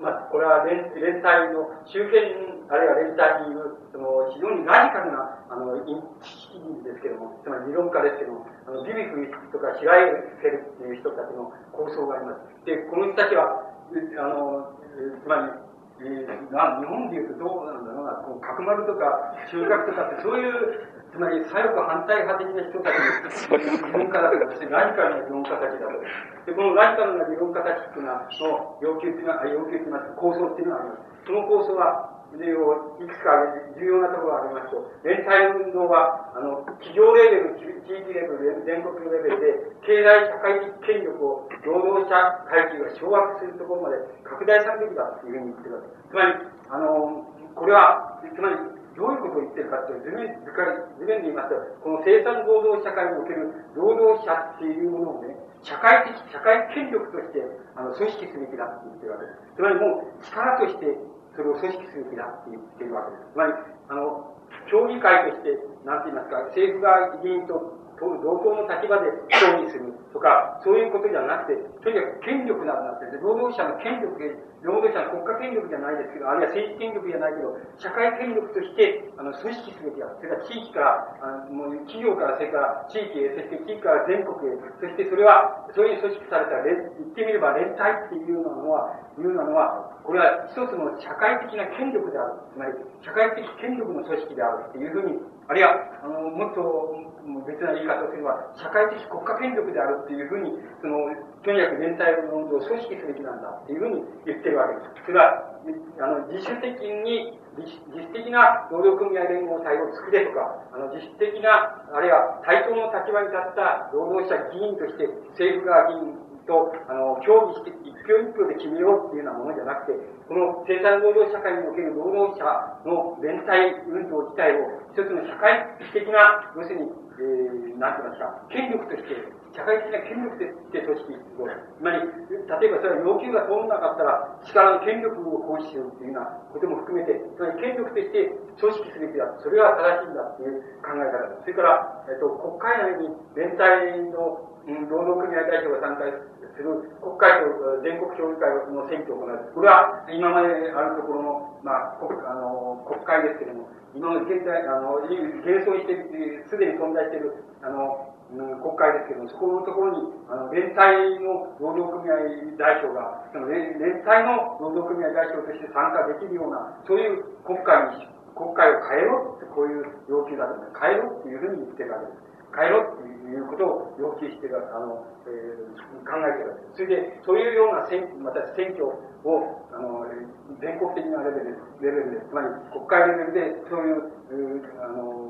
ものを作れと、こういうふうに言ってる。が、3番目に言うと、労働、労働者員を作れ、こういうふうに言ってる。つまり、あの、日本で言えば衆議院とか参議院とかってあるわけですけども、この労働者委員っていうのを作って、それは、つまり、えー、わかりませんけど、日本で言えば参議院の役割をするっていうのか、衆議院の役割をするっていうのか知りませんけど、その労働者だけからなる労働者委員っていうようなものを作れ。それでそこで、えー、決議されたことの、えー、あるいはそこで否決されたら、どれだけの効力があるかっていうのは僕は詳細に知りませんけれども、構想は知りませんけれども、しかしとにかくある効力がある。そこで決議されたこと、否決されたことは、日本で例えば衆議院にとって通ったけれども、参議院で通らなかった、あの、否決されたっていうのと同じ、じゃ差し戻しっていうのと同じような意味合いの、あの、そういう権限がある、あるその、労働者員っていうのを作れ、こういうふうに、えー、あるんです。それから、もうそこのところまででも決定的なんですけど、もう少し4になったら決定的で、統一労働者と、つまり労働、ポーランド共産党ですけど、ポーランド共産党は行政的権力を禁止しろって言ってるわけの、行政的権力を禁止する。つまり、あのポーランド共産党国家っていうのは、国家は、その、なんて言いますか、行政力、行政的な権力を行使することはやめ、やめだと。で、あの、全体の、こういう労働、全体の労働者の運動の中に、その、ポーランド共産党自体も、その、参加していってね、参加していって、その参参加する過程でもって、要するに、過程でもって自分、自分も変え、そして、あの、なんて言いますか、自分も変え、そして連帯しながら、あの、新たなる、つまり国家っていう、もし国家が必要ならば、その、新たなる国家っていうものを作るための、要するに、あの、なんて言いますか、一員と言いましょうか、一要素として参加しろってこう言ってるわけです。つまり、国家として要するに行政的な権力を行使することはなしにしようと。それで、ただもう連帯運動の中一緒に、あの、ずっと、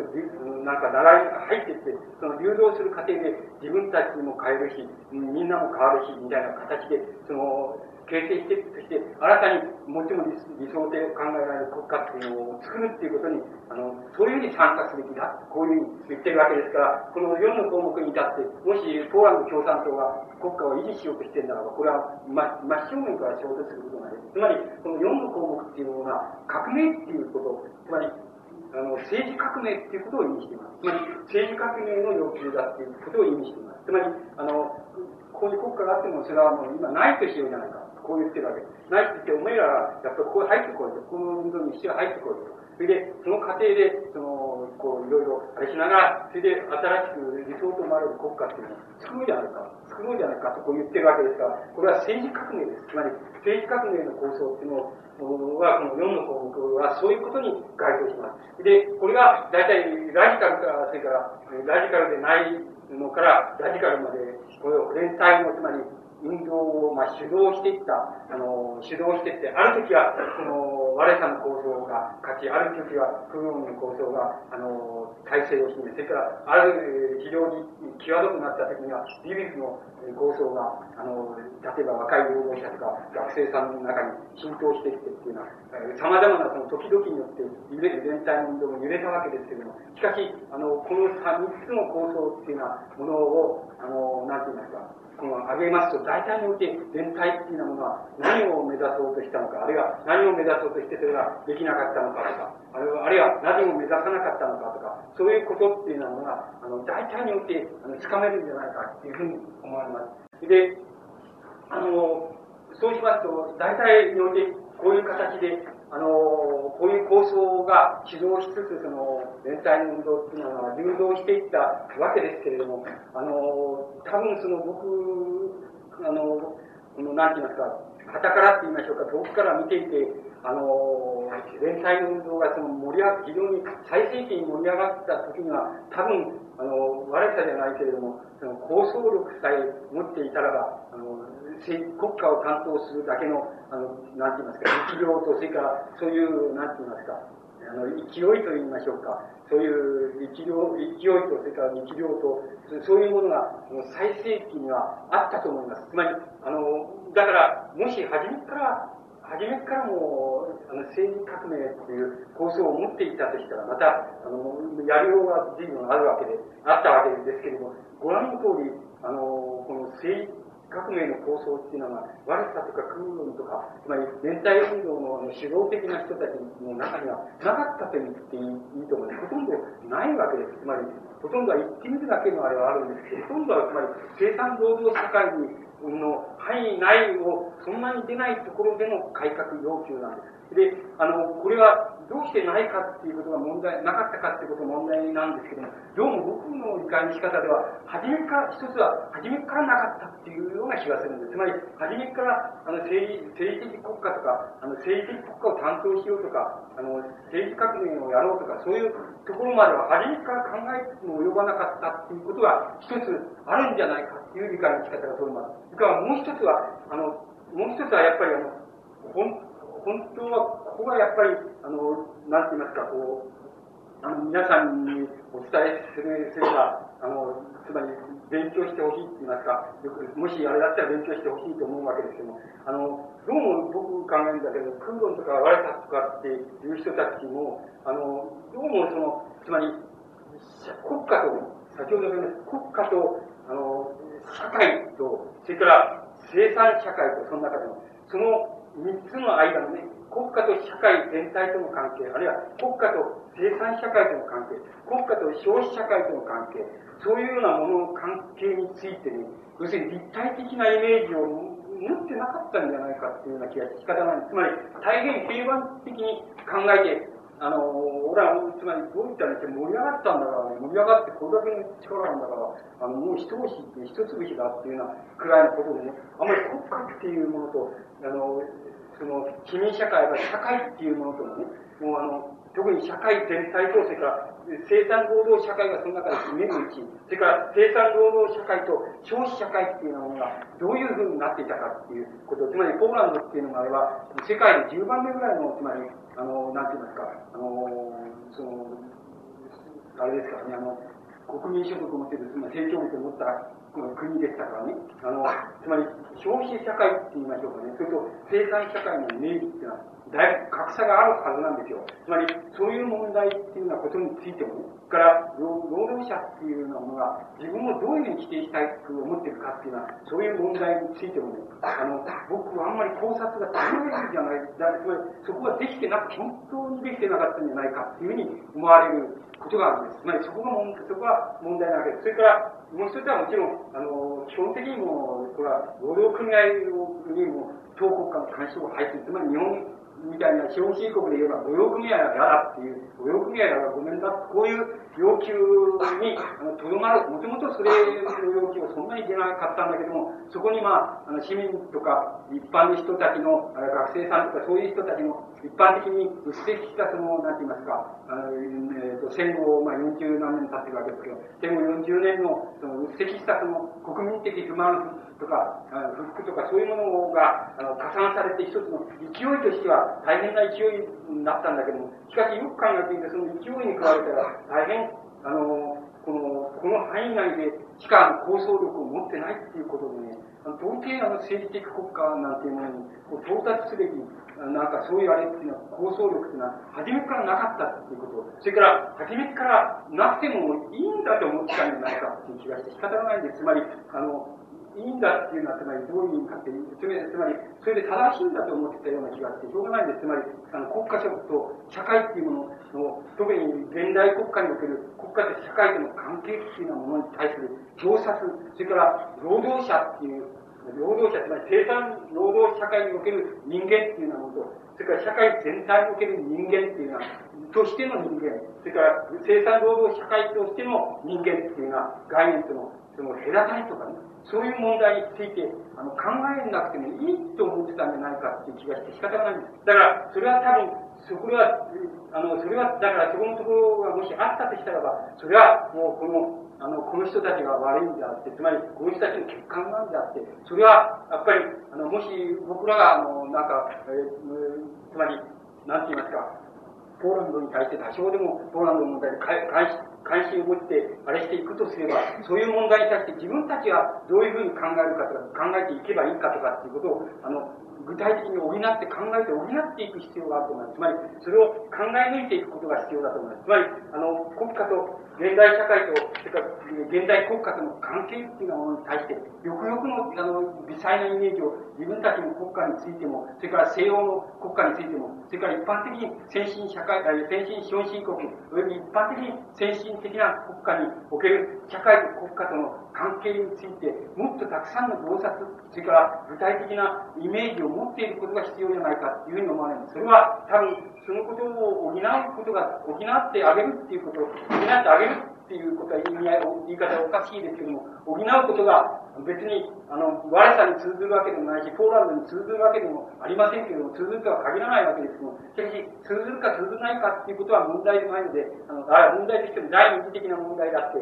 あのそうじゃなくて、ここ、これらの人たちが主導的な人たちが持っていた構想力の結力というようなものを、あるいは、あの、社会と国家との関係づけの、関係の、に対する考察、洞察の結力というようなものに対して、あの、僕らがそれを補うことができれば、それはポーランドは教訓であるし、また、ポーランドに対する僕らの寄与だと言いますか、その、僕らがその、支援したことになるっていうふうに僕はそういうふうに理解しているわけです。だから、これを具体的に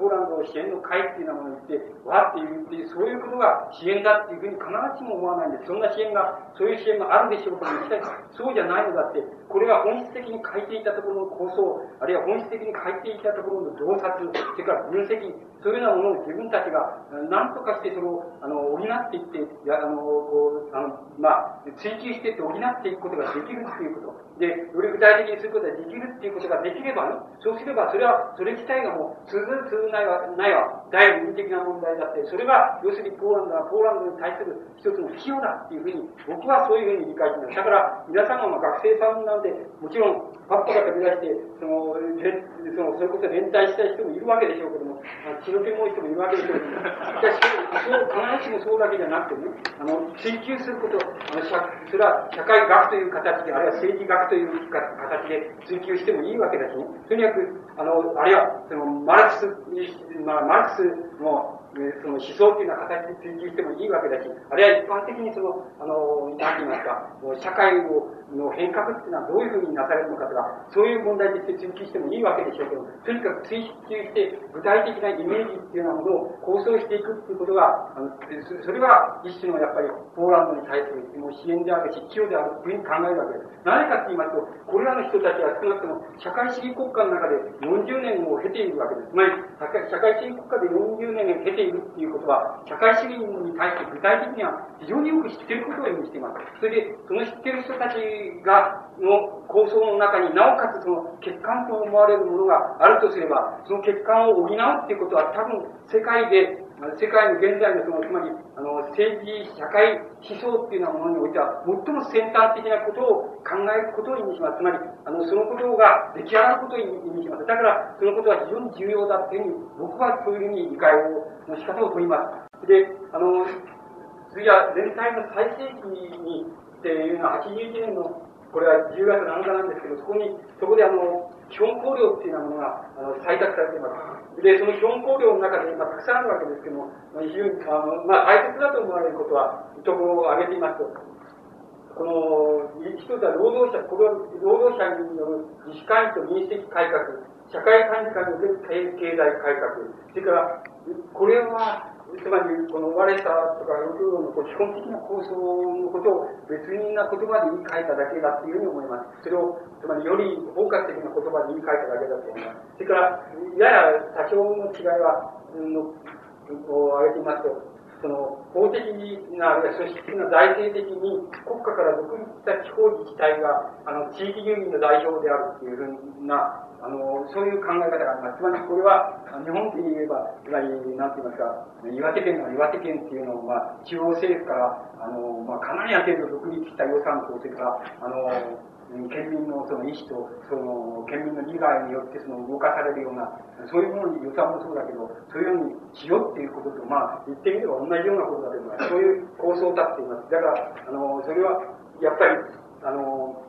なんて言いますか、この、この全体に対して、全体に対して、つまりここら辺に、なんかその地方自治体っていうのを考えると、ここら辺に、つまり非常に自主的なその地方自治体の、あれを地域的に作れっていうふうに言ってる。それでそれは全部こういうふうに関連する、こういうふうに関連する、全部関連する、そういう関連する地方自治体の、この国家とは、あの、独立したという、この財政的な基礎を持ったね、そういう地域住民とってのその、一つの、まあ、小さな国家ですよね。そういうものを、え、作るべきだ、作るべきだっていうことを言ってると思います。それから、あのこの自主管理とか自治っていうようなもの、つまり、ここで、ここでの要求、この範囲内での要求っていうようなものが、どんどん発展していった場合には、あの、社会経済を担当する国会の代理人を作るべきだ。これは、つまり、この、この人の構想で言えば、あの、この、最もライカルな構想で言えば、労働者員の設立っていうことと同じだと思います。つまり、あの、なんて言いますか、生産労働社会における労働者の利益を、あの、第一義とするような、そういう一つの、まあ、衆議院に対して参議院みたいな、そういう第二っていうようなものを作れ、こういうふうに、こういう要求だと思います。だから、この要求、つまり連帯の最盛期の基本考慮っていうのを考えていきます、いきますと、大体によって、つまり、なんて言いますか、この、この、基本的にはその、ワイサそれから空論の構想っていうようなものが基本的になりなっていて、それに対してビビフシダイヘルの構想っていうようなものが、大体気分としてって言いますか、気分としてこの加味されているっていうふうに考えると、大体連帯が、その最盛期に持っていた、その基本的な行動、行動行動みたいなものは、あの、考えることができるのじゃないかというふうに思います。つまり、あの、そこら辺が連帯の最盛期の基本行動であったわけです。ところで、あの、この連帯最盛期の基本行動っていう行動に対して、連帯自体は、今申し上げました通り、一種の、つまり、なんて言いますか、えっ、ー、と、政治的つまり、労働運動的な構想っていうのは、労働運動あるいは労働運動連合体としての、あの、構想っていうようなものは、この範囲で、あの、あ、ああの、この範囲では非常に明晰に、非常に強力にあったわけですけれども、それ以外の、なんて言いますか、社会的な構想っていう、あとか、特に政治的な構想っていうようなものは、ほとんど、まあ、つまり、あの、この、ビビルなんかのこういう構想を除いては、あの、ほとんど存在しなかったっていうことがわかります。しかし、あの、ビビル・シラエっていう、こういうラジカルな、あの、こういう構想っていうのは、何を代表しているか、労働者の意思を多分象徴しているんだと思います。つまり、あの、少数であるけれども、ラジカルな部分の意思は、意思を、こう、象徴していたと思います。だから、あの、この連帯の中で、このラジカルな部分の構想が、いわば、あの、若い労働者、あるいは、その市民、それから知識員、ライカルな知識員っていうようなもの、あるいは学生っていうようなものの中から、あの、つまり出ていって、全体の運動に、運動を、例えば、あの、相当の、なんて言いますか、相当、この、ラジカルな部分に、あの、押し出していったっていうのは、押し出していった要素っていうのが、あの、あったと思います。その、その様子を、あの、その、なんて言いますか、押し出してきた要素っていうようなものが、あの、極まっていけばもう、言ってみれば、つまり、なんて言いますか、この、統一労働、えー、労働者と国家っていうようなものを、の一種の、まあ、否定とかリコールっていうことに、否定あるいはリコール、それじゃなければ、あの、政治的革命って言いましょうかね。つまり、あの選挙あの、えリコールして否認するっていうようなところの勢いまで、当然このジビフの構想、特に4第4の項目を、構想を辿っていけば、どうしてもそこへ行くわけで、それがもう、つまり、ポーランド国家って、統一労働者と国家にとって、もう、もはや、あの、もはやこれ以上、あれしたらもう、つまり、統一労働者国家っていうのは潰れるって、つまり、あの、自分たちは潰れるっていうね、判断したときに、あの、つまり、クーデターっていうようなこと、つまり、あのその、軍事独裁化でもって、つまり、えー、軍隊と警察とにして、そして、あの全体の運動を潰すっていう、あの、あの運動の根拠っていうのを、あの吸収してそれで潰すっていう挙に出たというふうに思います。つまり、当然リリフの構想っていうようなも、つまり、まあ、多分若い労働者とか学生さんとか、あのラジカルなあの市民とかそういう人たちを持っていたと思うんでしょうけども、その要素が、あのもや統一労働者党の国家にとっては、もやどうすることもつまりこれ以上、進めていったら、もうそれ以外に、自分たちが優れる以外ないって言ったときに、あの、弾圧を、急に弾圧を施行したっていうことで、まあ、全体が一挙に潰れたと思います。で、あの、つまり、こういうことをこれは僕潰れたっていうことは、それは誰がどうやったって潰そうと思ったから潰れたっていうことでしょうけれども、しかし、あの、僕は、あの、もう少し、あの、なんて言いますか、あの、全体に、つまり、あの、単に生産労働社会における、その労働者連合体っていうようなものの、こう、あの、あり方の構想だけではなくて、もし全体が、あの、なんか、つまり、社会全般に対してもある構想を持ち、それから、もちろん政治的国家、あるいは法的な国家に対しても、一定の構想力を持って、その構想力に対してどういうふうに近づいていくかっていうような、そういうものが具体的に、あの、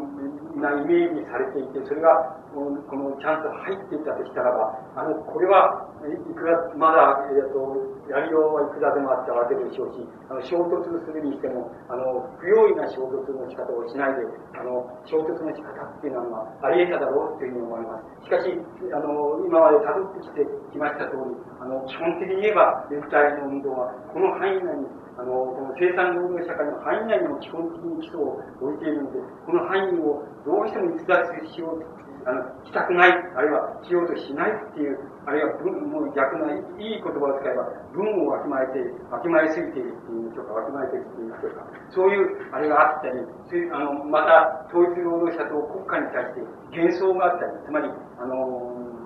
幻想があったり、さまざまな、つまり、いろんな要因が重なって、この範囲を逸脱することがなくて、しかも勢いとしては、あの、勢いとしてはもう、例えば、ど連帯の要求というのはどんなことをしても通るっていう、あの通るっていうぐらいの勢いを示したと。勢いと、あの、なんて言いますか、旗印を示したんです。だけれども、構想力はちっともないっていうのは、あの、そういうところで、あの、誘導しているときに、あの、不意を不意打ちされて、あの一挙に潰れたっていう、あの、うん、あの、潰されたっていうんでしょうかね。あの、自分殺裂させられたっていうふうに僕は思います。それが、あの、えー、まあ、なんて言いますか、連帯運動が、例えば僕らの、うん、みたいな中のその視野の中に現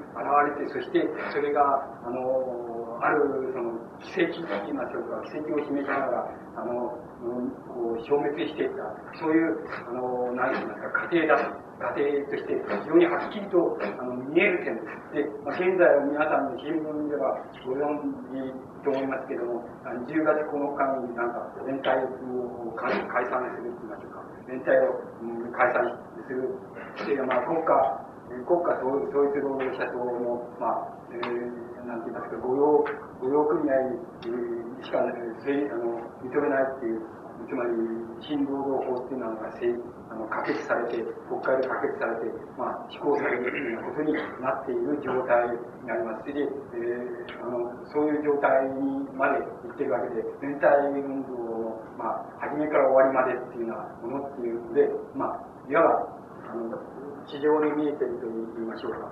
僕らみたいな遠遠くにいるものが、特に別にその情報機関があってそうじゃなくて、情報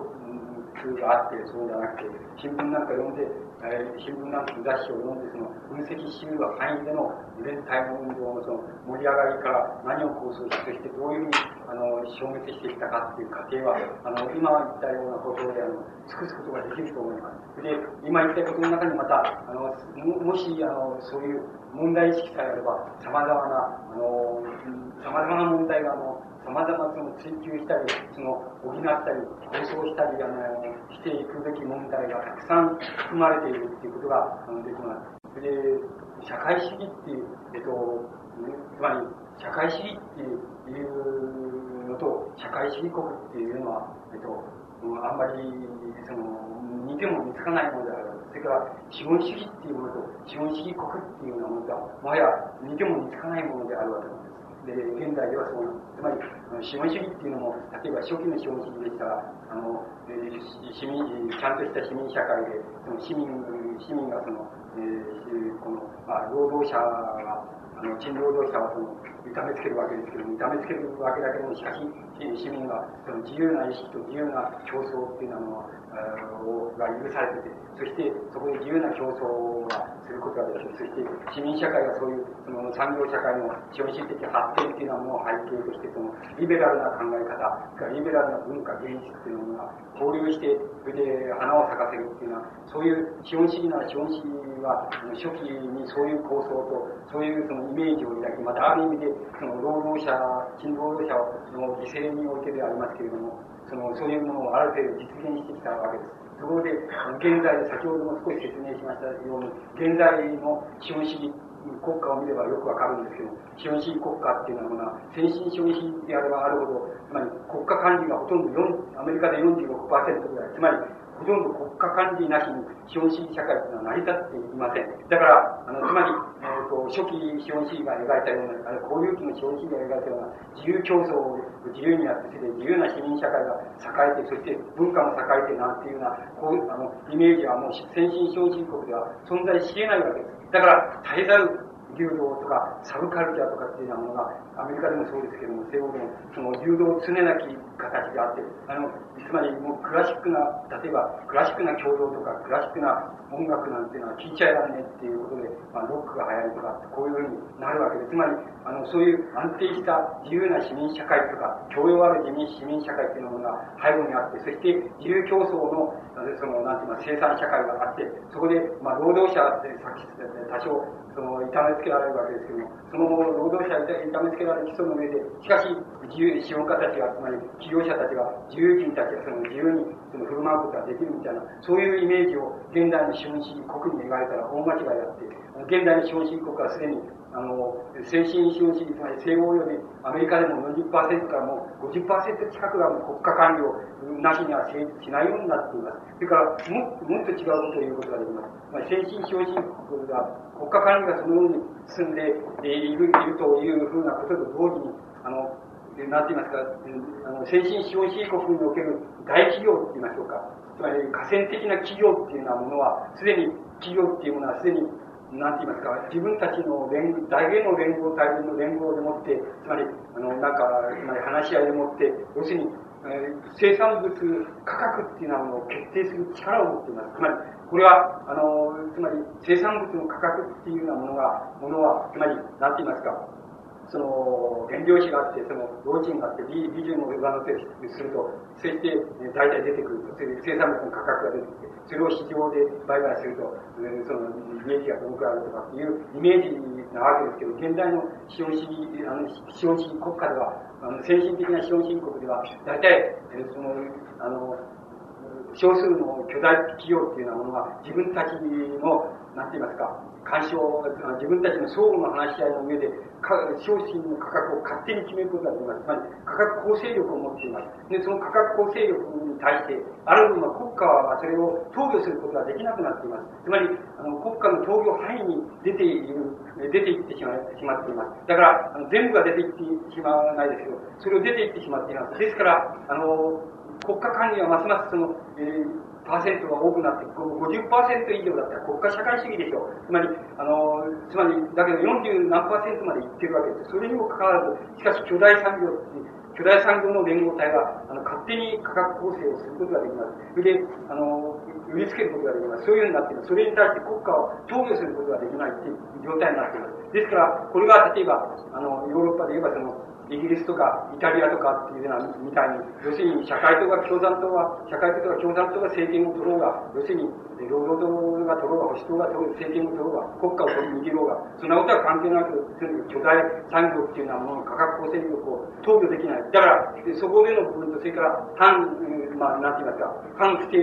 労働者と言いますか、その層の動きに対して、つまり失業の増大っていうことでしょう。それに対しては、ほとんど投与することができない。両方に対して投与できないっていうことで、つまり、これは、何か衝突があると、ほとんど暴動みたいになるでしょう。つまり、なってるでしょう。つまり、これ、こういうふうに、つまり、資本主義っていうようなものの、皆さんの持っているイメージと、それから現在、先進的な資本主義国が、あの、透明している、あの、あの、イメージがまるで違うことが、違うっていうことがあります。つまり、これは全く違うことです。つまり、だから、それは、あの、厳密に言いますと、まあ、いろんな言い方がある、専門家違うことを言うかもしれないけど、僕が、やっぱり資本主義国っていうようなものと、現代資本主義国っていうようなものと、資本主義っていうようなものとは、また違うんだっていうふうに考えられた方がいいと思います。資本主義のにも初期の理想があったわけですけど、つまり自由なる競争、自由なる、あの、なんて言いますか、企画とか、自由なる競争っていうのは、あの、イメージがあったわけで。理想主義があったわけですけど、そんなものは、その昔に成り立っていないっていうこと。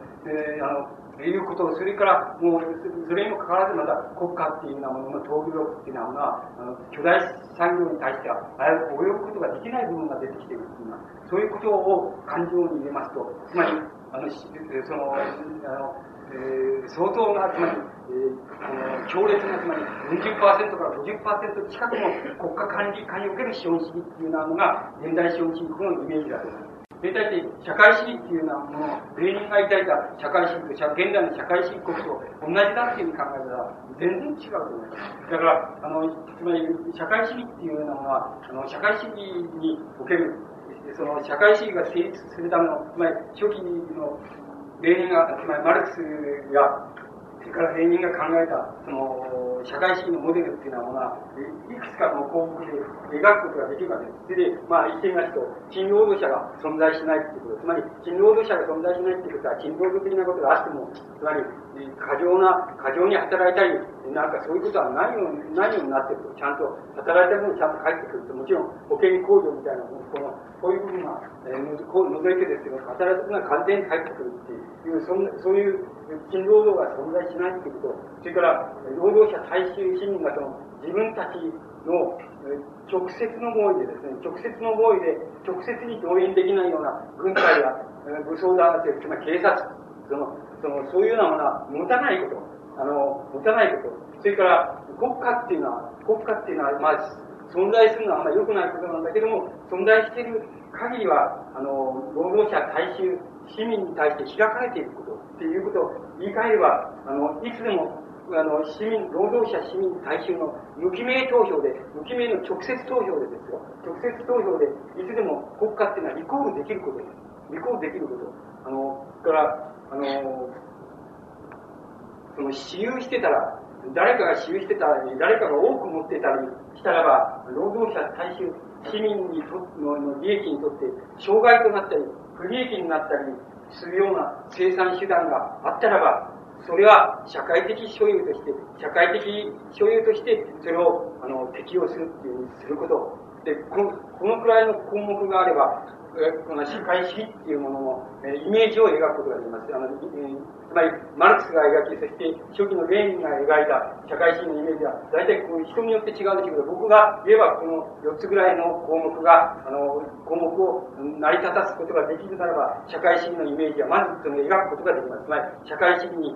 近づく、あるいは社会主義になることができます。しかし、ご覧の、ご覧の通り、あのただの1項目の現在の社会主義国は、ただの1項目のこの中で、あの、条件を満たしている項目はございません。だから、あの社会主義国と社会主義っていうこととは別に考えた方がいいと思うっていうのが僕の考え方です。だけど、これは人様々であって、その別に考えたそんなもないもの考えたってしょうがないじゃないか。だから、あるもんで、あるものをまあ少しでも良くしていくとか、あるものをちょっとでも良くしていくとかしたらいいじゃないですかっていう考え方の人もいるわけで、まあ、あの、いるわけです。人様々ですけども、僕は、あの、そう考えています。だから、あの、そういうふうに考えていきますと、ポーランドの問題っていうのは、あの、社会主義国の問題の一つの典型的な現れ方っていうようなものをしているわけです。これで、人は様々であって、これの理解の仕方も様々でして、これは僕の理解、今日申し上げましたのは、僕の理解の仕方なんであって、あの、ポーランドはあの自由を求めるんだっていう理解の仕方をしている人もあります。それから、ポーランドは社会の市民たちは、社会主義なんてやめにしても、あの、つまり西欧のように、その資本主義の自由な資本主義国家でその議会を、議会制のあるその民族が、民族がその独立して民族国家を持ったね、そういう自由な、あの、なんて言いますか、あの、つまり西洋型の、西洋型の、要するに国家にしたい、国家にしたいという要求をしてんだっていう理解の仕方をする、してる人もいます。だから、それ、この、この理解の仕方もまた様々なんですけど、僕の理解の仕方は、あの、そこの部分、もちろん、そこの部分は全部この中に包括されると。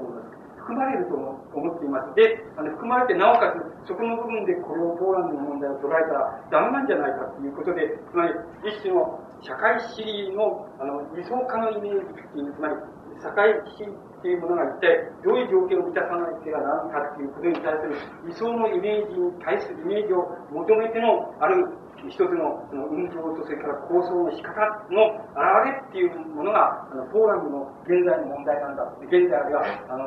ここ数年がね、特に、あの、一時しくなった後の連帯運動のその問題なんだというふうに、僕自身はそういう理解の仕方をとっています。でもこれもまた、あの、唯一の理解の仕方でも何でもありませんし、あの、これは僕自身の理解の仕方から、捉まえたその問題点っていうものが、あの、こういう形に、あの、なっていくわけです。だから、あの、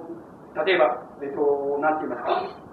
例えば、西欧でも例えば比較的にうまくうまくいってるかどうかは別なんですけども、これも本当に分析したらわからないのですけども、例えば西ドイツとか、あのフランスとかっていうのは、比較的に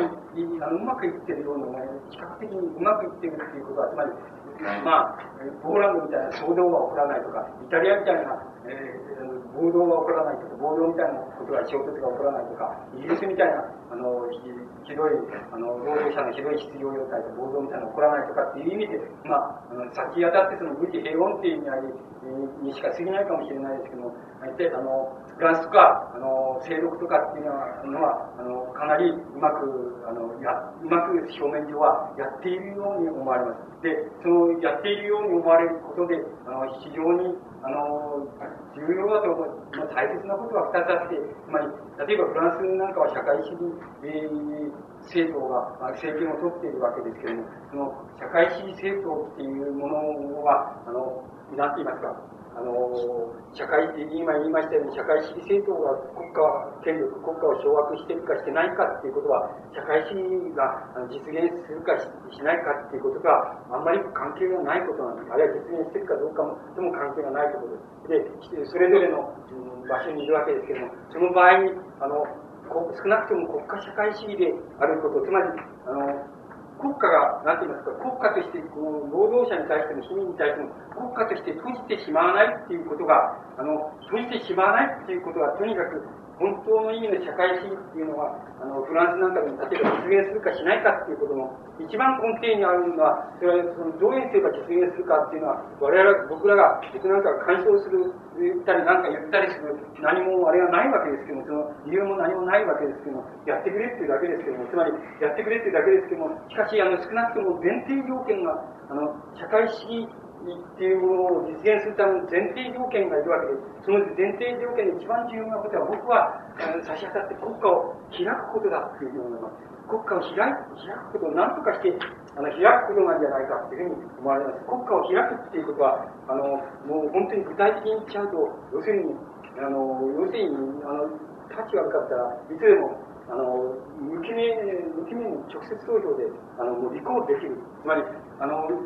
つまりこのこっち、今社会主義国で国でも、資本主義国でもそうですけども、ここからいろんな形で選挙して選ばれていって、それで、また地方議員から何とかで選ばれていって、それで国会議員になって、それでここに、あの、国家の何とか重要一定項目にサインして、賛成反対だとか多数だとかって言ってるわけなんですけども、そ、それだから、それは国民の代表が言ってるっていう、確かに言ってるわけでしょう。つまり、選挙で確かにそういうふうに選んだんだから、それで多数はそう選んだんだから、国民の代表で選んだんだから、代表として選んだんだから、ここで論議されてる、決まったことは国民が、大部分が、えー、代表していくことを選んでいるんだっていうふうに、理屈上はなるわけだけども、皆さんが知ってもそうは思えないと思うことがあるでしょう。それは何かって言いますと、それは皆さんの考え方と自民党の考え方が違うとか、皆さんの考え方と社会党の考え方が違うっていう、単にそれだけのことじゃなくてね、あの、一旦選ばれたものに対して、要するに、あの、文句があったら、ここで、あの、無記名と直接投票すれば、これリコールできる。この、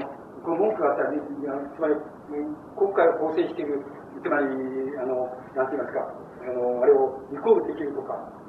国家をリコールできる、政治的国家をリコールできるとかっていう、直接投票でリコールできるっていう、つまり、なんて言いますか、今、例えば自民党面白くないってこういうふうに思ったら、皆さんの直接投票で、つまり、あの、自民党の中でどうとかって言って、自民党と社会党と選挙競争して社会党が勝って、自民党が少数派になったから、自民党が勝ったっていうんじゃなくて、皆さんが直接投票でもって自民党を切り込まないと思って、直接投票だって多かったら、こういうやめ、こういうふうに、そういうふうにできるっていう、そういうことが、いわば、そういうことが要するに国家が開かれているということだと思います。社会主義国でも同じです。つまり、同じことです。つまり、これ、市民大衆労働者っていうようなものが、あの、気に食わないと思ったら、直接交渉したら、これリコールできるっていうようなことになってたら、もちろんこんなんいらないわけです。つまり、あの、つまり、こんな連帯運動が潰れてどうっていうことはありえないわけです。だから、あの、僕はね、あの、つまり、資本主義国には、一種の議会、そういう、えー、議会制度をとって、これに一足飛びに、あの、国家を開くこと、開くことを要求してもしょうがないけど、社会主義国っていうのはそれはもう可能なわけだから、もともとその、労働者のための国家っていうことなんだから、その、可能なわけですから、つまり、いつでも労働者主体なんですから、ここが嫌だって言うなら、直接もう、無記名投票でバーッとやめだってこういうあの、首だっていうふうに、そういうことができるようにするっていうことが、非常に重要、それがなければ、どうしようもないっていう感じがします。どうしようもない、ないことのような気がします。だから、あの、どうしようもないっていうことはどういうことかって言ったら、もうあのどういうことかって、まあ、俺たちが、自分たちが社会主義っていうことを考えたときには、そういうことはせんよっていう、あるいはああはせんよっていうふうに思うかね。それとも、そういうことが関係なく、社会主義っていうことも、まあ、ポーランド問題も一つの教訓って言いますか、一つの、あれとして、その、社会主義ってどういう構造になっていくんだっていうようなことを、あの、非常にイメージを具体的に進めていくっていう、それが、それが、まあ、つまり、一種の、まあ、政治についての学問とか、政治についてのあ、社会についての学問研究とか、あるいは探究とかっていうことの、まあ一つの重要な問題、あの、課題なんだっていうふうにして、それを自分たちで、こう、こしらえ上げていく。それは、それはどう利用されるか利用されないかってことに関わらなく、それをこしらえ上げていくっていうようなことを考えるか、もう、それ、そそれよりしょうがないというふうに思います。つまり、そういうことしかできないので、あの、もう、この、例えば、資本主義国だってあったらば、あんまり国家主義的になってもらったり、民族主義的になってもらったり、民族至上主義的になってもらったら困るっていう、つまり、それ、それだけ、それはもう全く困るんだというくらいの、あの、国家を開くっていうことに関して言えることは、資本主義国ではそのくらいのことしか言えないと思います。言えないけれども、しかし、あの、僕は国家を開くっていうことが、開く方向に行くっていうことが大変重要なことのように思います。つまり、あの、唯一の重要なことのように思われます。だけど、あの、多分そういうことが、あの、なんて言いますか、あの、どっかで、あの、実現してどうなるっていうようなことは、到底、この、あの、まあ、その近い将来に考えられるっていうようなことはありえないと思います。だから、そういう問題は具体的な問題として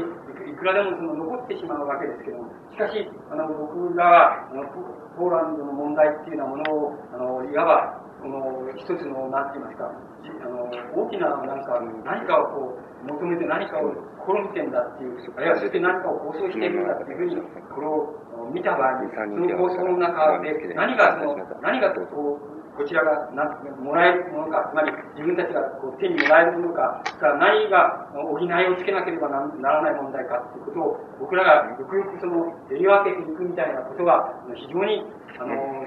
まあ、差し当たって非常に重要な問題になっていくんじゃないかというふうに、僕には考えられるわけです。で、僕なんかが、あの、ポーランド問題に、あの、関心を、あの、抱いて、それで、まあ、僕らは別にあれがないですから、あの素人ですから、つまり新聞雑誌っていうものを丹念に、丹念にあの読んで、丹念にその、こう、あの、切り抜いて、そして丹念にそれを分析してっていうこと以上のことは何もできなかったわけですけども、僕らがその、しかし自分の関心といいますか、あの、持っている問題意識といいますか、関心に基づいて、そのポーランド問題について、あの、追求してきたことっていうのは、ことのあらましいっていうのは、今日皆さんにお話できたっていうふうにあの考えます。だから、どうか、あの、また僕の話意味のないところと、それから意味のあるところと、あの、もう多少あるかと思いますけども、そこからまあ、どういう教訓を、あるいはどういう示唆を皆さんが、うん、こう、あの、もらってくれるかっていうことは全く皆さんの方に委ねるほかはないので、ただ僕自身が、えー、こう、なんか自分が関心を持ってきたことについてお話しせよということでしたので、この機会に自分の関心のありどころの、まあ、ほぼ主要なところはお話できたというふうにあの思っています。まあ、あの一応これで終わらせていただきます。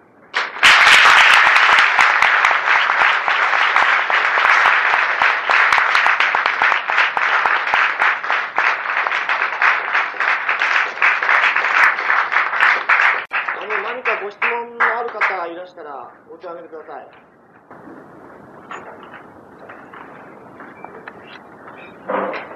えー、あの、えー、と、先生のあの、パッキリをおっしゃったことですが、あの、一つ疑問があるんですが、私の連載が、えー、と、その、ポーランドの国家に関わるとした場合に、えー、と、そういうようなことはやはりあの、ソ連が許さないというふうな、僕はこんですが、どう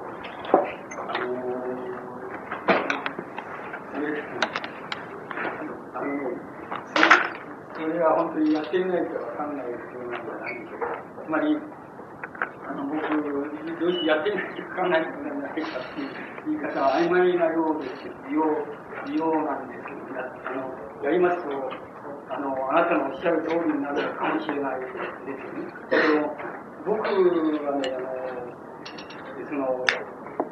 ちょっとね、権力っていうものはそういうふうに考えてないんですよ。つまり、あの、なんでしょうね、その、あの、あなたのおっしゃる通りにならないかもしれないと思えるんですよ。それをね、どうしてそんなことを思うかっていうとね、あの、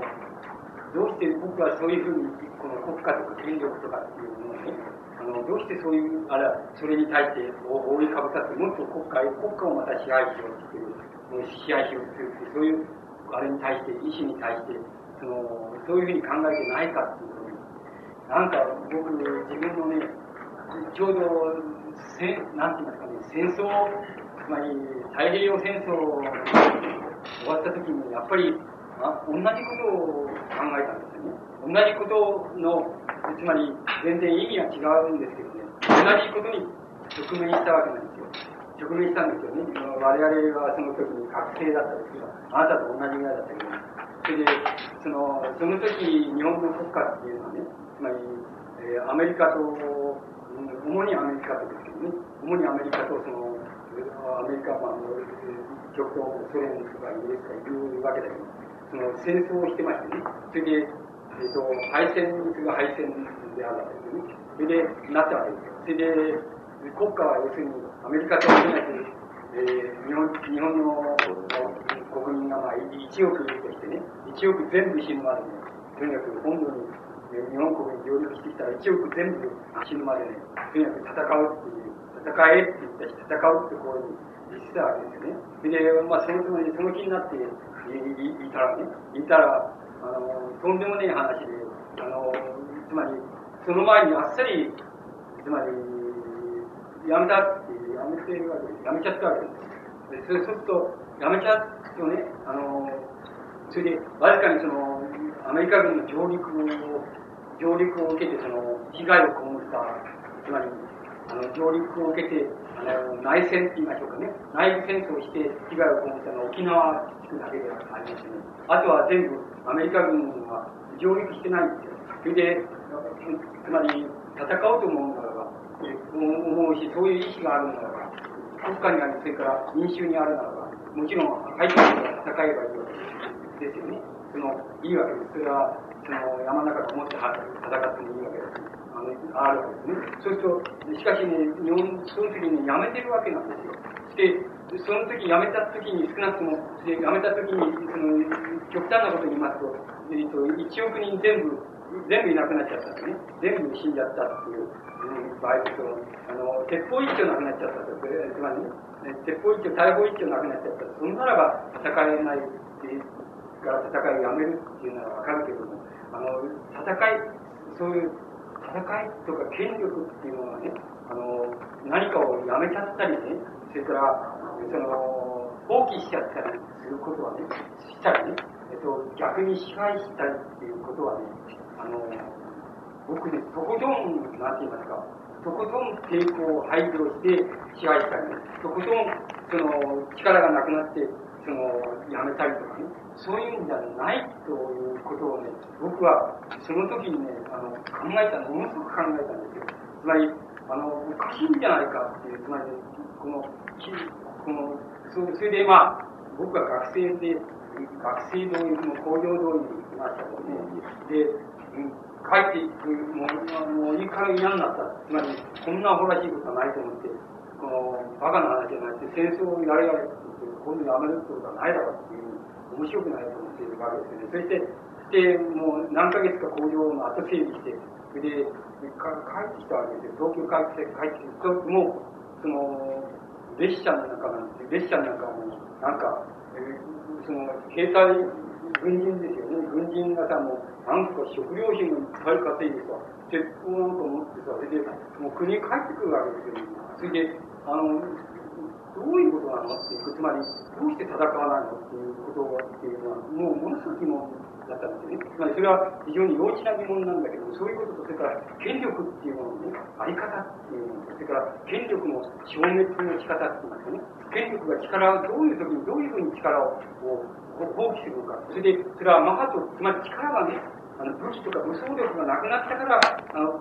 権力が力を放棄するのかって、そうじゃなくてね、あの、権力っていうのは意志を放棄した時に、あの、権力意志とか国家意志っていうものを、あの、放棄した時に権力は崩壊すると思うんです。つまり、あの、これはね、意志っていう、あの、意志っていうことの、つまり、意志が崩壊するっていうことが非常に重要な要素だと思うんですよね。だから僕はね、あの、僕は、つまり、あなたのおっしゃる通り、そんなことしたら、その、ソ連が、こう、来るだろう、来るだろうって、来るのは分かる人じゃないかっておっしゃるかもしれないけど、僕はね、そう思えないところが何パーセントか、まあ何十パーセントか分かりませんけど、僕は思ってるわけです。これは意思の問題であって、あの意思をビタッとしてしまったら、そんなことできないんじゃないかと思うところもあるんです。つまり、あのそんなことはできないだろうっていうふうに思えるところがあります。つまり、意思っていうものとやり方っていうものがね、ピタッとしてたらね、あのそれはできないんじゃないか。力の問題、つまり武装力の問題といったら、つまり、そうですよね、あなたのおっしゃる通りなんです僕はどうしてもね、自分ね、敗あの戦争が終わって敗戦っていうことで、日本の国家権力っていうのは崩壊したでしょう。崩壊して占領軍が来るまでね、占領軍が入ってくるまでね、アメリカ占領軍が入ってくるまで、たくさんの、たくさんでもないけど、何ヶ月間の期間っていうのがあるわけなんですよ。その時にあっていいわけでしょう。何かがあっていいわけでしょう。だけど、ないわけなんだよね。その国家もないわけですよ。国家ももう意思を放棄、権力の意思を放棄してるわけですね。から民衆も何かあっていいわけでしょう。民衆もないわけです。で、もちろん鉄砲や大砲は何もないかってそんなことはないんですよ。まあ、その勝てるか勝てないかって勝てないだけのわけじゃないでしょうけどね。ないわけじゃない。だから僕はそういう具体的な武装力とかね、っていう鉄砲が何丁あるかとかね、あの戦車が何台残ってるかとかね、そうから、ね、その素手であるかとかどうかとかね、そういうこととね、関わらないね、あの意思の放棄、あるいは意思の形成っていうもののね、あの意味合いっていうものは僕はね、信じられてならないんです。つまり、全面的にそれで信じるわけじゃないですけどね、あのそれが、つまり、あのなんて言いますか、何十パーセントかね、あるいは、うん、その何パーセントかわかりませんけど、それが決定するんだっていうことをね、信じられてならない。そうじゃなければね、一般的に、あの、ある、ある、ある、まあ、国家である国家の戦いでもいいですし、ね、ある権力である権力の戦いでもいいですし、ある、うん、その、ある国家権力とその、その元における市民大衆労働者の戦いでもいいです、そしたら、武装力を持ってるね、持ってるものが数に決まってるわけでしょう。決まってる、あるいは武装力が多い方が数に決まってるわけでしょう。だけれども、僕は必ずしもそうじゃないと思う。つまり、そうじゃないから神がかって、あの精神力だって言ってる、あるいは根性だって言ってるわけじゃない。それとは別の次元で、あの、意志っていうものがね、権力、国家権力の意志っていうものが、意志っていうものが決定する要因っていうのがたくさんあるって思うんです。あのあるというふうに僕は思っているわけです。だから、そこのとこはね、あの、僕はちょっとだけ違うふうに、あなたもおっしゃる通りになるかもしれないし、あの、あの、どうせそうだからっていう、あの、新聞なんか見るとね、あの、そう、そうね、連帯運動をもっとこう、ラジカルにやったら、ソ連が入ってきて、なおさらポーランド国民が苦しむから、だから、この、あれしたんだけどね、だからそれやれてるし、嫌さの、からさ、またやれてる式を支持する人たちは、ね、だから、やれてる式がその、ソ連の介入を避けるためにこうしたんだ。こういう言い方をしてるんですよ。僕は信じてないですね、そのこと。信じてないですね。あの、やれてる式とソ連とは通過ね。で、あの、やれてる式が、いや、きならいくらだってできると思いますね。また、それは意思の問題なんですね。僕は、僕はそういう感じです。つまり、多少のね、あれが多少の敗北があり、多少の情報がありっていうことがあるかもしれないけれども、僕はそれは、あなたのしちゃうほど、あるいは新聞論調が言うほど、あるいは、あのやるべきを成功化する人たちが言うほどね、僕を、えソ連の介入を避けるためにこうしたんだっていうことを信じてないとね、そうじゃないと思います。つまり、あの権力というののね、あり方の中で、意思の秘めるあの重要さっていうのはこれは、があるというふうに理解してますよね。あとは、あの、先進国の中では、えー、消費社会の文化芸術が中の社会と、はい、生産と社会の間の、はい、その人々の意識のギャップもなっていると思うけれども、はい、それは最終的には、社会にとって、えー、と、プラスになるのかマイナスになるのか。はいあのね、いや、僕ね、それはね、プラスとかね、プラスとかマイナスの問題ではないと思うんです。ないと思うんです。つまり、あの、もしも、あの、もしも、つまり、資本主義、えー、資本主義があってね、資本主義が高度になっていくっていうことはね、資本主義がこう発達どんどん発達していく。で、発達していく過程で、こう消費社会にね、様々な、あの、まあ、問題が出てくるっていう、そういうものが、例えば歴史の、歴史がその、無意識に、無意識に歴史をね、あの、進展させていったことのね、一つの、到達点と言いましょうかね、現代点だとするならば、それはいい悪いじゃなくて、ね、それは、ひとたびは、その、それは資本主義の高度に発達した段階の、一つの具体的なその、なんて言いますか、あり方って言いますかね、具体的にそういうになっているっていうことのね、ことの分析が大切だっていうふうに思いますね。なってるっていうことは、ことが大切なんで、いいか悪いかっていうことじゃないと思います。それが、そうななってきて、無意識のうちに、つまり、あれしていったらば、その、まあ、それぞれの段階でね、その、いいと思う方法を取っていって、そういう無意識に発展してきたら、こういうようになった。その、そう当てしてこういうようになったっていうふうに、それを見ることが大切じゃないかというふうに思いますね。そして、そこでどんな問題があるのか問題だと思います。だから、だから、例えば社会主義国っていうのは、ポーランドは違いますけども、例えば、中国なんかだ、だいぶちょっと前までは、あの、5年か10年ぐらいまでは、やっぱり一種の、なんて言いますか、無菌状態だったんじゃないでしょうかね。あの、資本主義国とあんまり交通しない。ソ連もそういうとこありますけど、あの、自由に交通したら、やっぱり歴史の無意識ですから、こういうな、やっぱ同じようになるんですあの、こうなると思うんですね。あの、無菌状態で囲っておけば、まあ、こういうふうにはならないですね。資本主義国みたいな、この消費社会が妊娠を極めるっていうふうにはなってないですけれども、あの、なってないですけども、あの、無菌状態にしないで、ちゃんと交通をちゃんとしたら、こっちの方になると思います。どうしてかというと、こっちが歴史の無意識ですから、こっちは人為的に、あの、無菌状態にしてるわけですから。それは、そうなるだろうと。だからそういう意味合いで、その一種の、あの、なんていうんですかね、あの、歴史の無意識が作り上げてきたね、今の段階の問題っていうふうに、それを理解された方がいいんじゃないですか。で、なお、好き嫌いっていうのはあると思います。あなたが、例えば、こんな贅沢嫌いだってね、贅沢とか、消費社会嫌いだから、あの、なんかね、そういう、その中国、まあ、中国風な、その、なんていうんですか、日本で言えば国民服とか、戦争中の国民服みたいな、ああいう3種類、洋服が3種類ぐらいいいか、いい、いいとね、あんまり遊ぶことなんかなくてもいいだと。いう、まあ、そういうのが俺は好きなんだっていう人もいるでしょうね。じゃなくて、俺はもう、面白くて楽しくておかしくそういうのが好きだ。金なくてもいいから、そっちの方がいいって人もいるでし。それはもう、個人の個々の人の好き嫌いっていうのは様々だから、それはまた別問題としてあるでしょうけど、全体社会の問題として、あの、理解するならば、あの、それは一つの、まあ、歴史のね、一つの歴史の無意識が作り上げてきた所産だ、産物だっていうふうに理解されるのが、理解されて、それを対処されるのが、まあ、進む、あの、のがい。い。んじゃない。でしょうか。はい。あの、さっきあの、こっちの方の最初のお話の中で、はい。新労働者が増えて、生産労働社会で生きる、労働者としての自分の存在と、それから消費社会で生きる、はい、イメージの中の自分の存在とは乖離してい。くってい。う話があります。吉本さんの、最近の仕事を拝見していたさせていただいて、空局出定の現在とか、それからマスイメージ仕事が読ませていただいて、僕はそういうところで、なんていうんですか、潜在的にある意識っていうものが、吉本さんの言われるあのエンターテインメントの文化とか、それから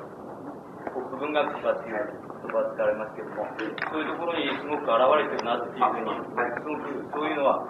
あの読ませていただいて、なんかやっぱりすごいなっていうふうに思うところがあるんですよね。だけれども、だけれどもそういうところが、吉本さんの言葉をまたお借りすれば、それが歴史の態度だっていう言われてますけども、そういう言い方もすごくわかるわけなんですよ。まあ、歴史っていうのはいい意味でも悪い意味でも毎日しか進まないっていう意味で、ただ、その時にこだわる部分っていうのは、やっぱりそういう文化の中に、文化とか社会とか、あるいは現象とか、全部ひっくるめてその中に自分がいる場合に、じゃあ自分の自己っていうのはどこにあるのかっていう、そういうのを、つまりあの戦後過程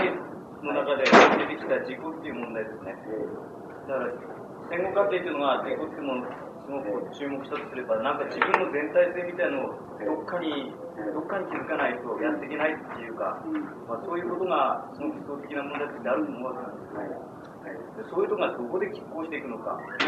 あるいは現在その歴史の態度だって吉本さんが言われるそんなマスイメージの、なんていうんでしょうか、その潜在的な意識とか、その象徴としての文化とか、あるいは共同主観性とか、そういうものがあると思います。けど、そういうところとどういうふうに拮抗していけるか、あるいは自分の人の中に、そういうのをどういうふうに組み込んでいけるかっていうのは、この中にはすごくこう重要に思えるわけなんです。でそこのところをちょっと具体的にお聞かせでやりたいことなんです。あの、いや、そのあなたの重要だとおっしゃることはね、あの、僕も重要だと思うわけですね。で、重要だと思うものでね、その、その麻酔イメージ論っていうのもそうなんですけど、つまりそこを、攻めたいわけですよね。攻めたい、そのその問題に接近したいわけでやってるわけです。つまり、例えば、麻酔イメージ論っていうのは、えっと、まあ自分の中では、つまり、自分はあの、かつてその共同幻想論っていうのをしたわけですけど、それは、あの、いわばその歴史、まあ、歴史時代、歴史時代ではありますけれども、国家、国家が成立する以前の、まあ、村学社会とか、あるいは地域社会とか、あるいは貴族社会とか、部族社会とか、そういうものの段階でもって起こってくる問題について、その、なんか一つの理解の軸をあの作ろうっていうことで、あの共あの共同幻想論っていうのをしたわけですけども、その今僕、そのマスイメージ論っていうことでしてることは、いわば共同幻想論っていうのを、現在の様々な問題を、あの、軸にね、共同幻想論をしたいっていうのが、僕の、まあ、つまり潜在的なモチーフなんです。ですから、あの、あなたのおっしゃる意味で言えば、死体がどういうふうに振る舞うかとか、死体の運命はどういうふうになっていくかっていうことに問題を集約するよりも、あの、共同、つまり、えっと、村学社会も、村学共同体もなくなり、それから地域共同体もそれほど、うん、その、自然発生的なものはなくなりっていうのは、つまり、すべてが自然発生的な意味合いではなくなっていくと言って、まあ、それで、しかし、あの、大枠としての民族国家、つまり、国家の共同幻想っていうのは存在すると。民族国家の共同幻想っていうのは存在すると。その他のあの、その他の、つまり、社会的な、あの、経済社会的な要因も全部そうですけども、その他の社会関係者の要因っていうようなものを、全部共同幻想っていうようなものを、ある意味で、あの、解体していこうとする。つまり、消滅させていこうっていうような、あの、衝撃が、衝動力が社会の中に自然、態度としちゃいました、歴史に態度としちゃいましたけど、態度というよりも、歴史の無意識として、そういうようなものが出てきていると。それに対して、かろうじて、今、民族国家っていうようなものが、社会主義国であろうか、資本主義国であろうか、そのそれに、一時拮抗している、共同幻想として拮抗している。そして、後の共同幻想っていうようなものは、ほとんど、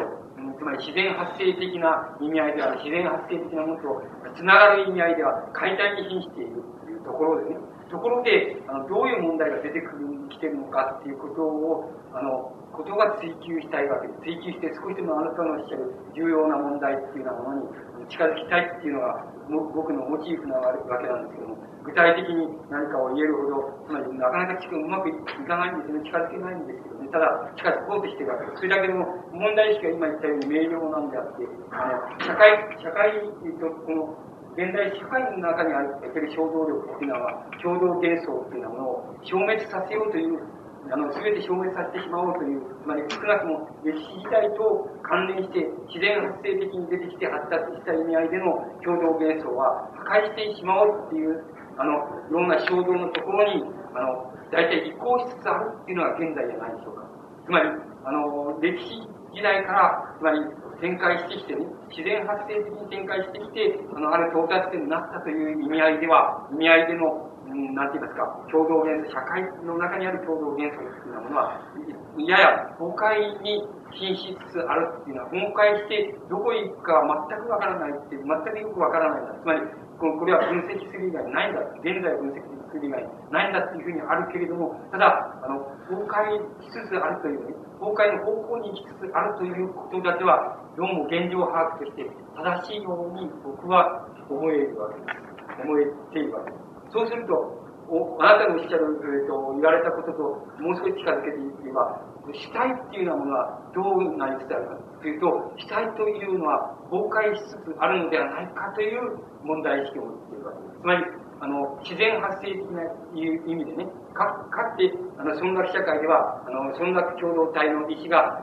価値を秘めて、村落共同体のメンバーとして個々の人間は存在したとかね、個々の家庭では家父長の意思のもとに、えー、存在したというふうにあった。そこから近代社会がだんだんそれを逆走して、逆転していって、村落共同体が破壊されたと。壊れたと。しかし、そして個人っていうのは、個人っていうようなもののあの自由な自発的な考え方と、その自由な意志と、それから競争とが成立したっていうふうな時代を得たと。しかし、それは、それは、その、それからだんだん発達してね、発達して、その、まあ、現代社会っていうようなものが出てきてきたんだけれども、そこの中における、そういう意味合いでも個人とか、個性とか、主体とかっていうようなものは、新たにあの、その、なんて言いますか、自然発生的な、歴史的な意味合いの個人、個性っていう、あの、自由な競争とか、自由なリベラルな、あの、意識とかっていう意味合いでは、やや、その、水大気に、つまり、崩壊期に到達してるんじゃないかっていうのが、僕の理解の仕方です。ですから、あの、四国の主体は、あの、自ら崩壊期に、あの、再開しつつあるというふうに、あの、考えることがまず第一に重要なことなんじゃないこれは崩壊してないと考えてもよろしいわけでしょうけども、それは一応、全体的には崩壊しつつある、崩壊期に向かいつつあるという、つまり一般基盤の上で、俺は崩壊してないとこう考えるべきだって、一般的に俺は崩壊しねえぞっていうふうに考えても、多分それは無効であろうというふうに理解した方がいいと考えるそれから、崩壊して、もう一つは、崩壊したら、どういう崩壊の仕方と、それから後にどういうのが来るんだっていう問題がありますね。その問題の中には、この、あれ、あの、あなたの、あなたの、つまり考え方の意思って言いましょうか。俺はこういうふうに構想するんだ。意思とか構想力とかね。あなた自身の、つまり、それこそ主体的な構想力とか、あの、なんて言いますか、そのイメージとかね、あの、あるいは理解力とか追求力とかっていうことが重要だっていうことが言える言えるんじゃないでしょうか。つまり、それは、あの、今までのどっかの本に、本を見たら書いてあるっていうふうには、もはや存在しないというふうに考えた方がよろしいんじゃないでしょうか。つまり、それはあなたが主体的に、要するに構想し、主体的にイメージし、それがいろいろ具体的なあれとぶつけてみて、あの、間違ったとか修正しっていうふうな意味合いで、あなたが主体的に構成していく以外に、どっかの普遍的なあれを誰かが解いてくれてるっていうことはまずないと考えた方がいい。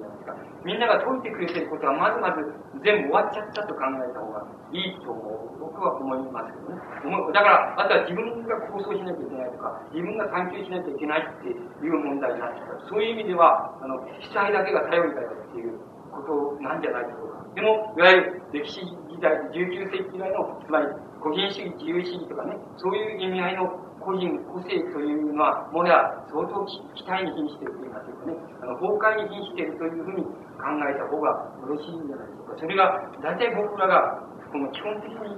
あの、何をしようとしていくかということですね、それから何を、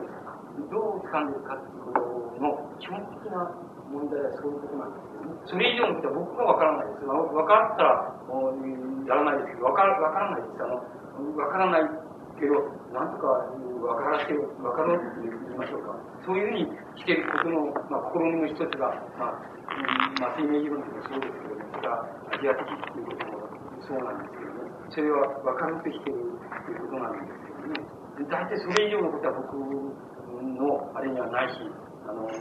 持ってないんです。わかんないんです。それから、どっか本読まれても、そんなに分かってしてる人、そんなにいないと思います。あの、いるでしょうけども、翻訳がないですよね。翻訳されてるのはそんなにないんじゃないでしょうか。あの、でも僕、えー、いくらかの人はね、あの、相当ね、相当よくやってるなと思う人はいることなんですけどね。でも、それをどうしたかって、おお、分かったっていうふうにはなってないですね。あの、というのが、大体今の一般的な、あの、状態じゃないでしょうか。だから、それはもう、あなたはあなたがやってくしょうがないっていう感じ。もうそれこそ主体的にやってくるしょうがないということのように思いますね。あのまだまだあのご質問あるかと思いますけれども、会場の都合もありますので、あの今日の講演はこれで終わりにしたいと思います。もう一度あの吉本さんに拍手をお願いします。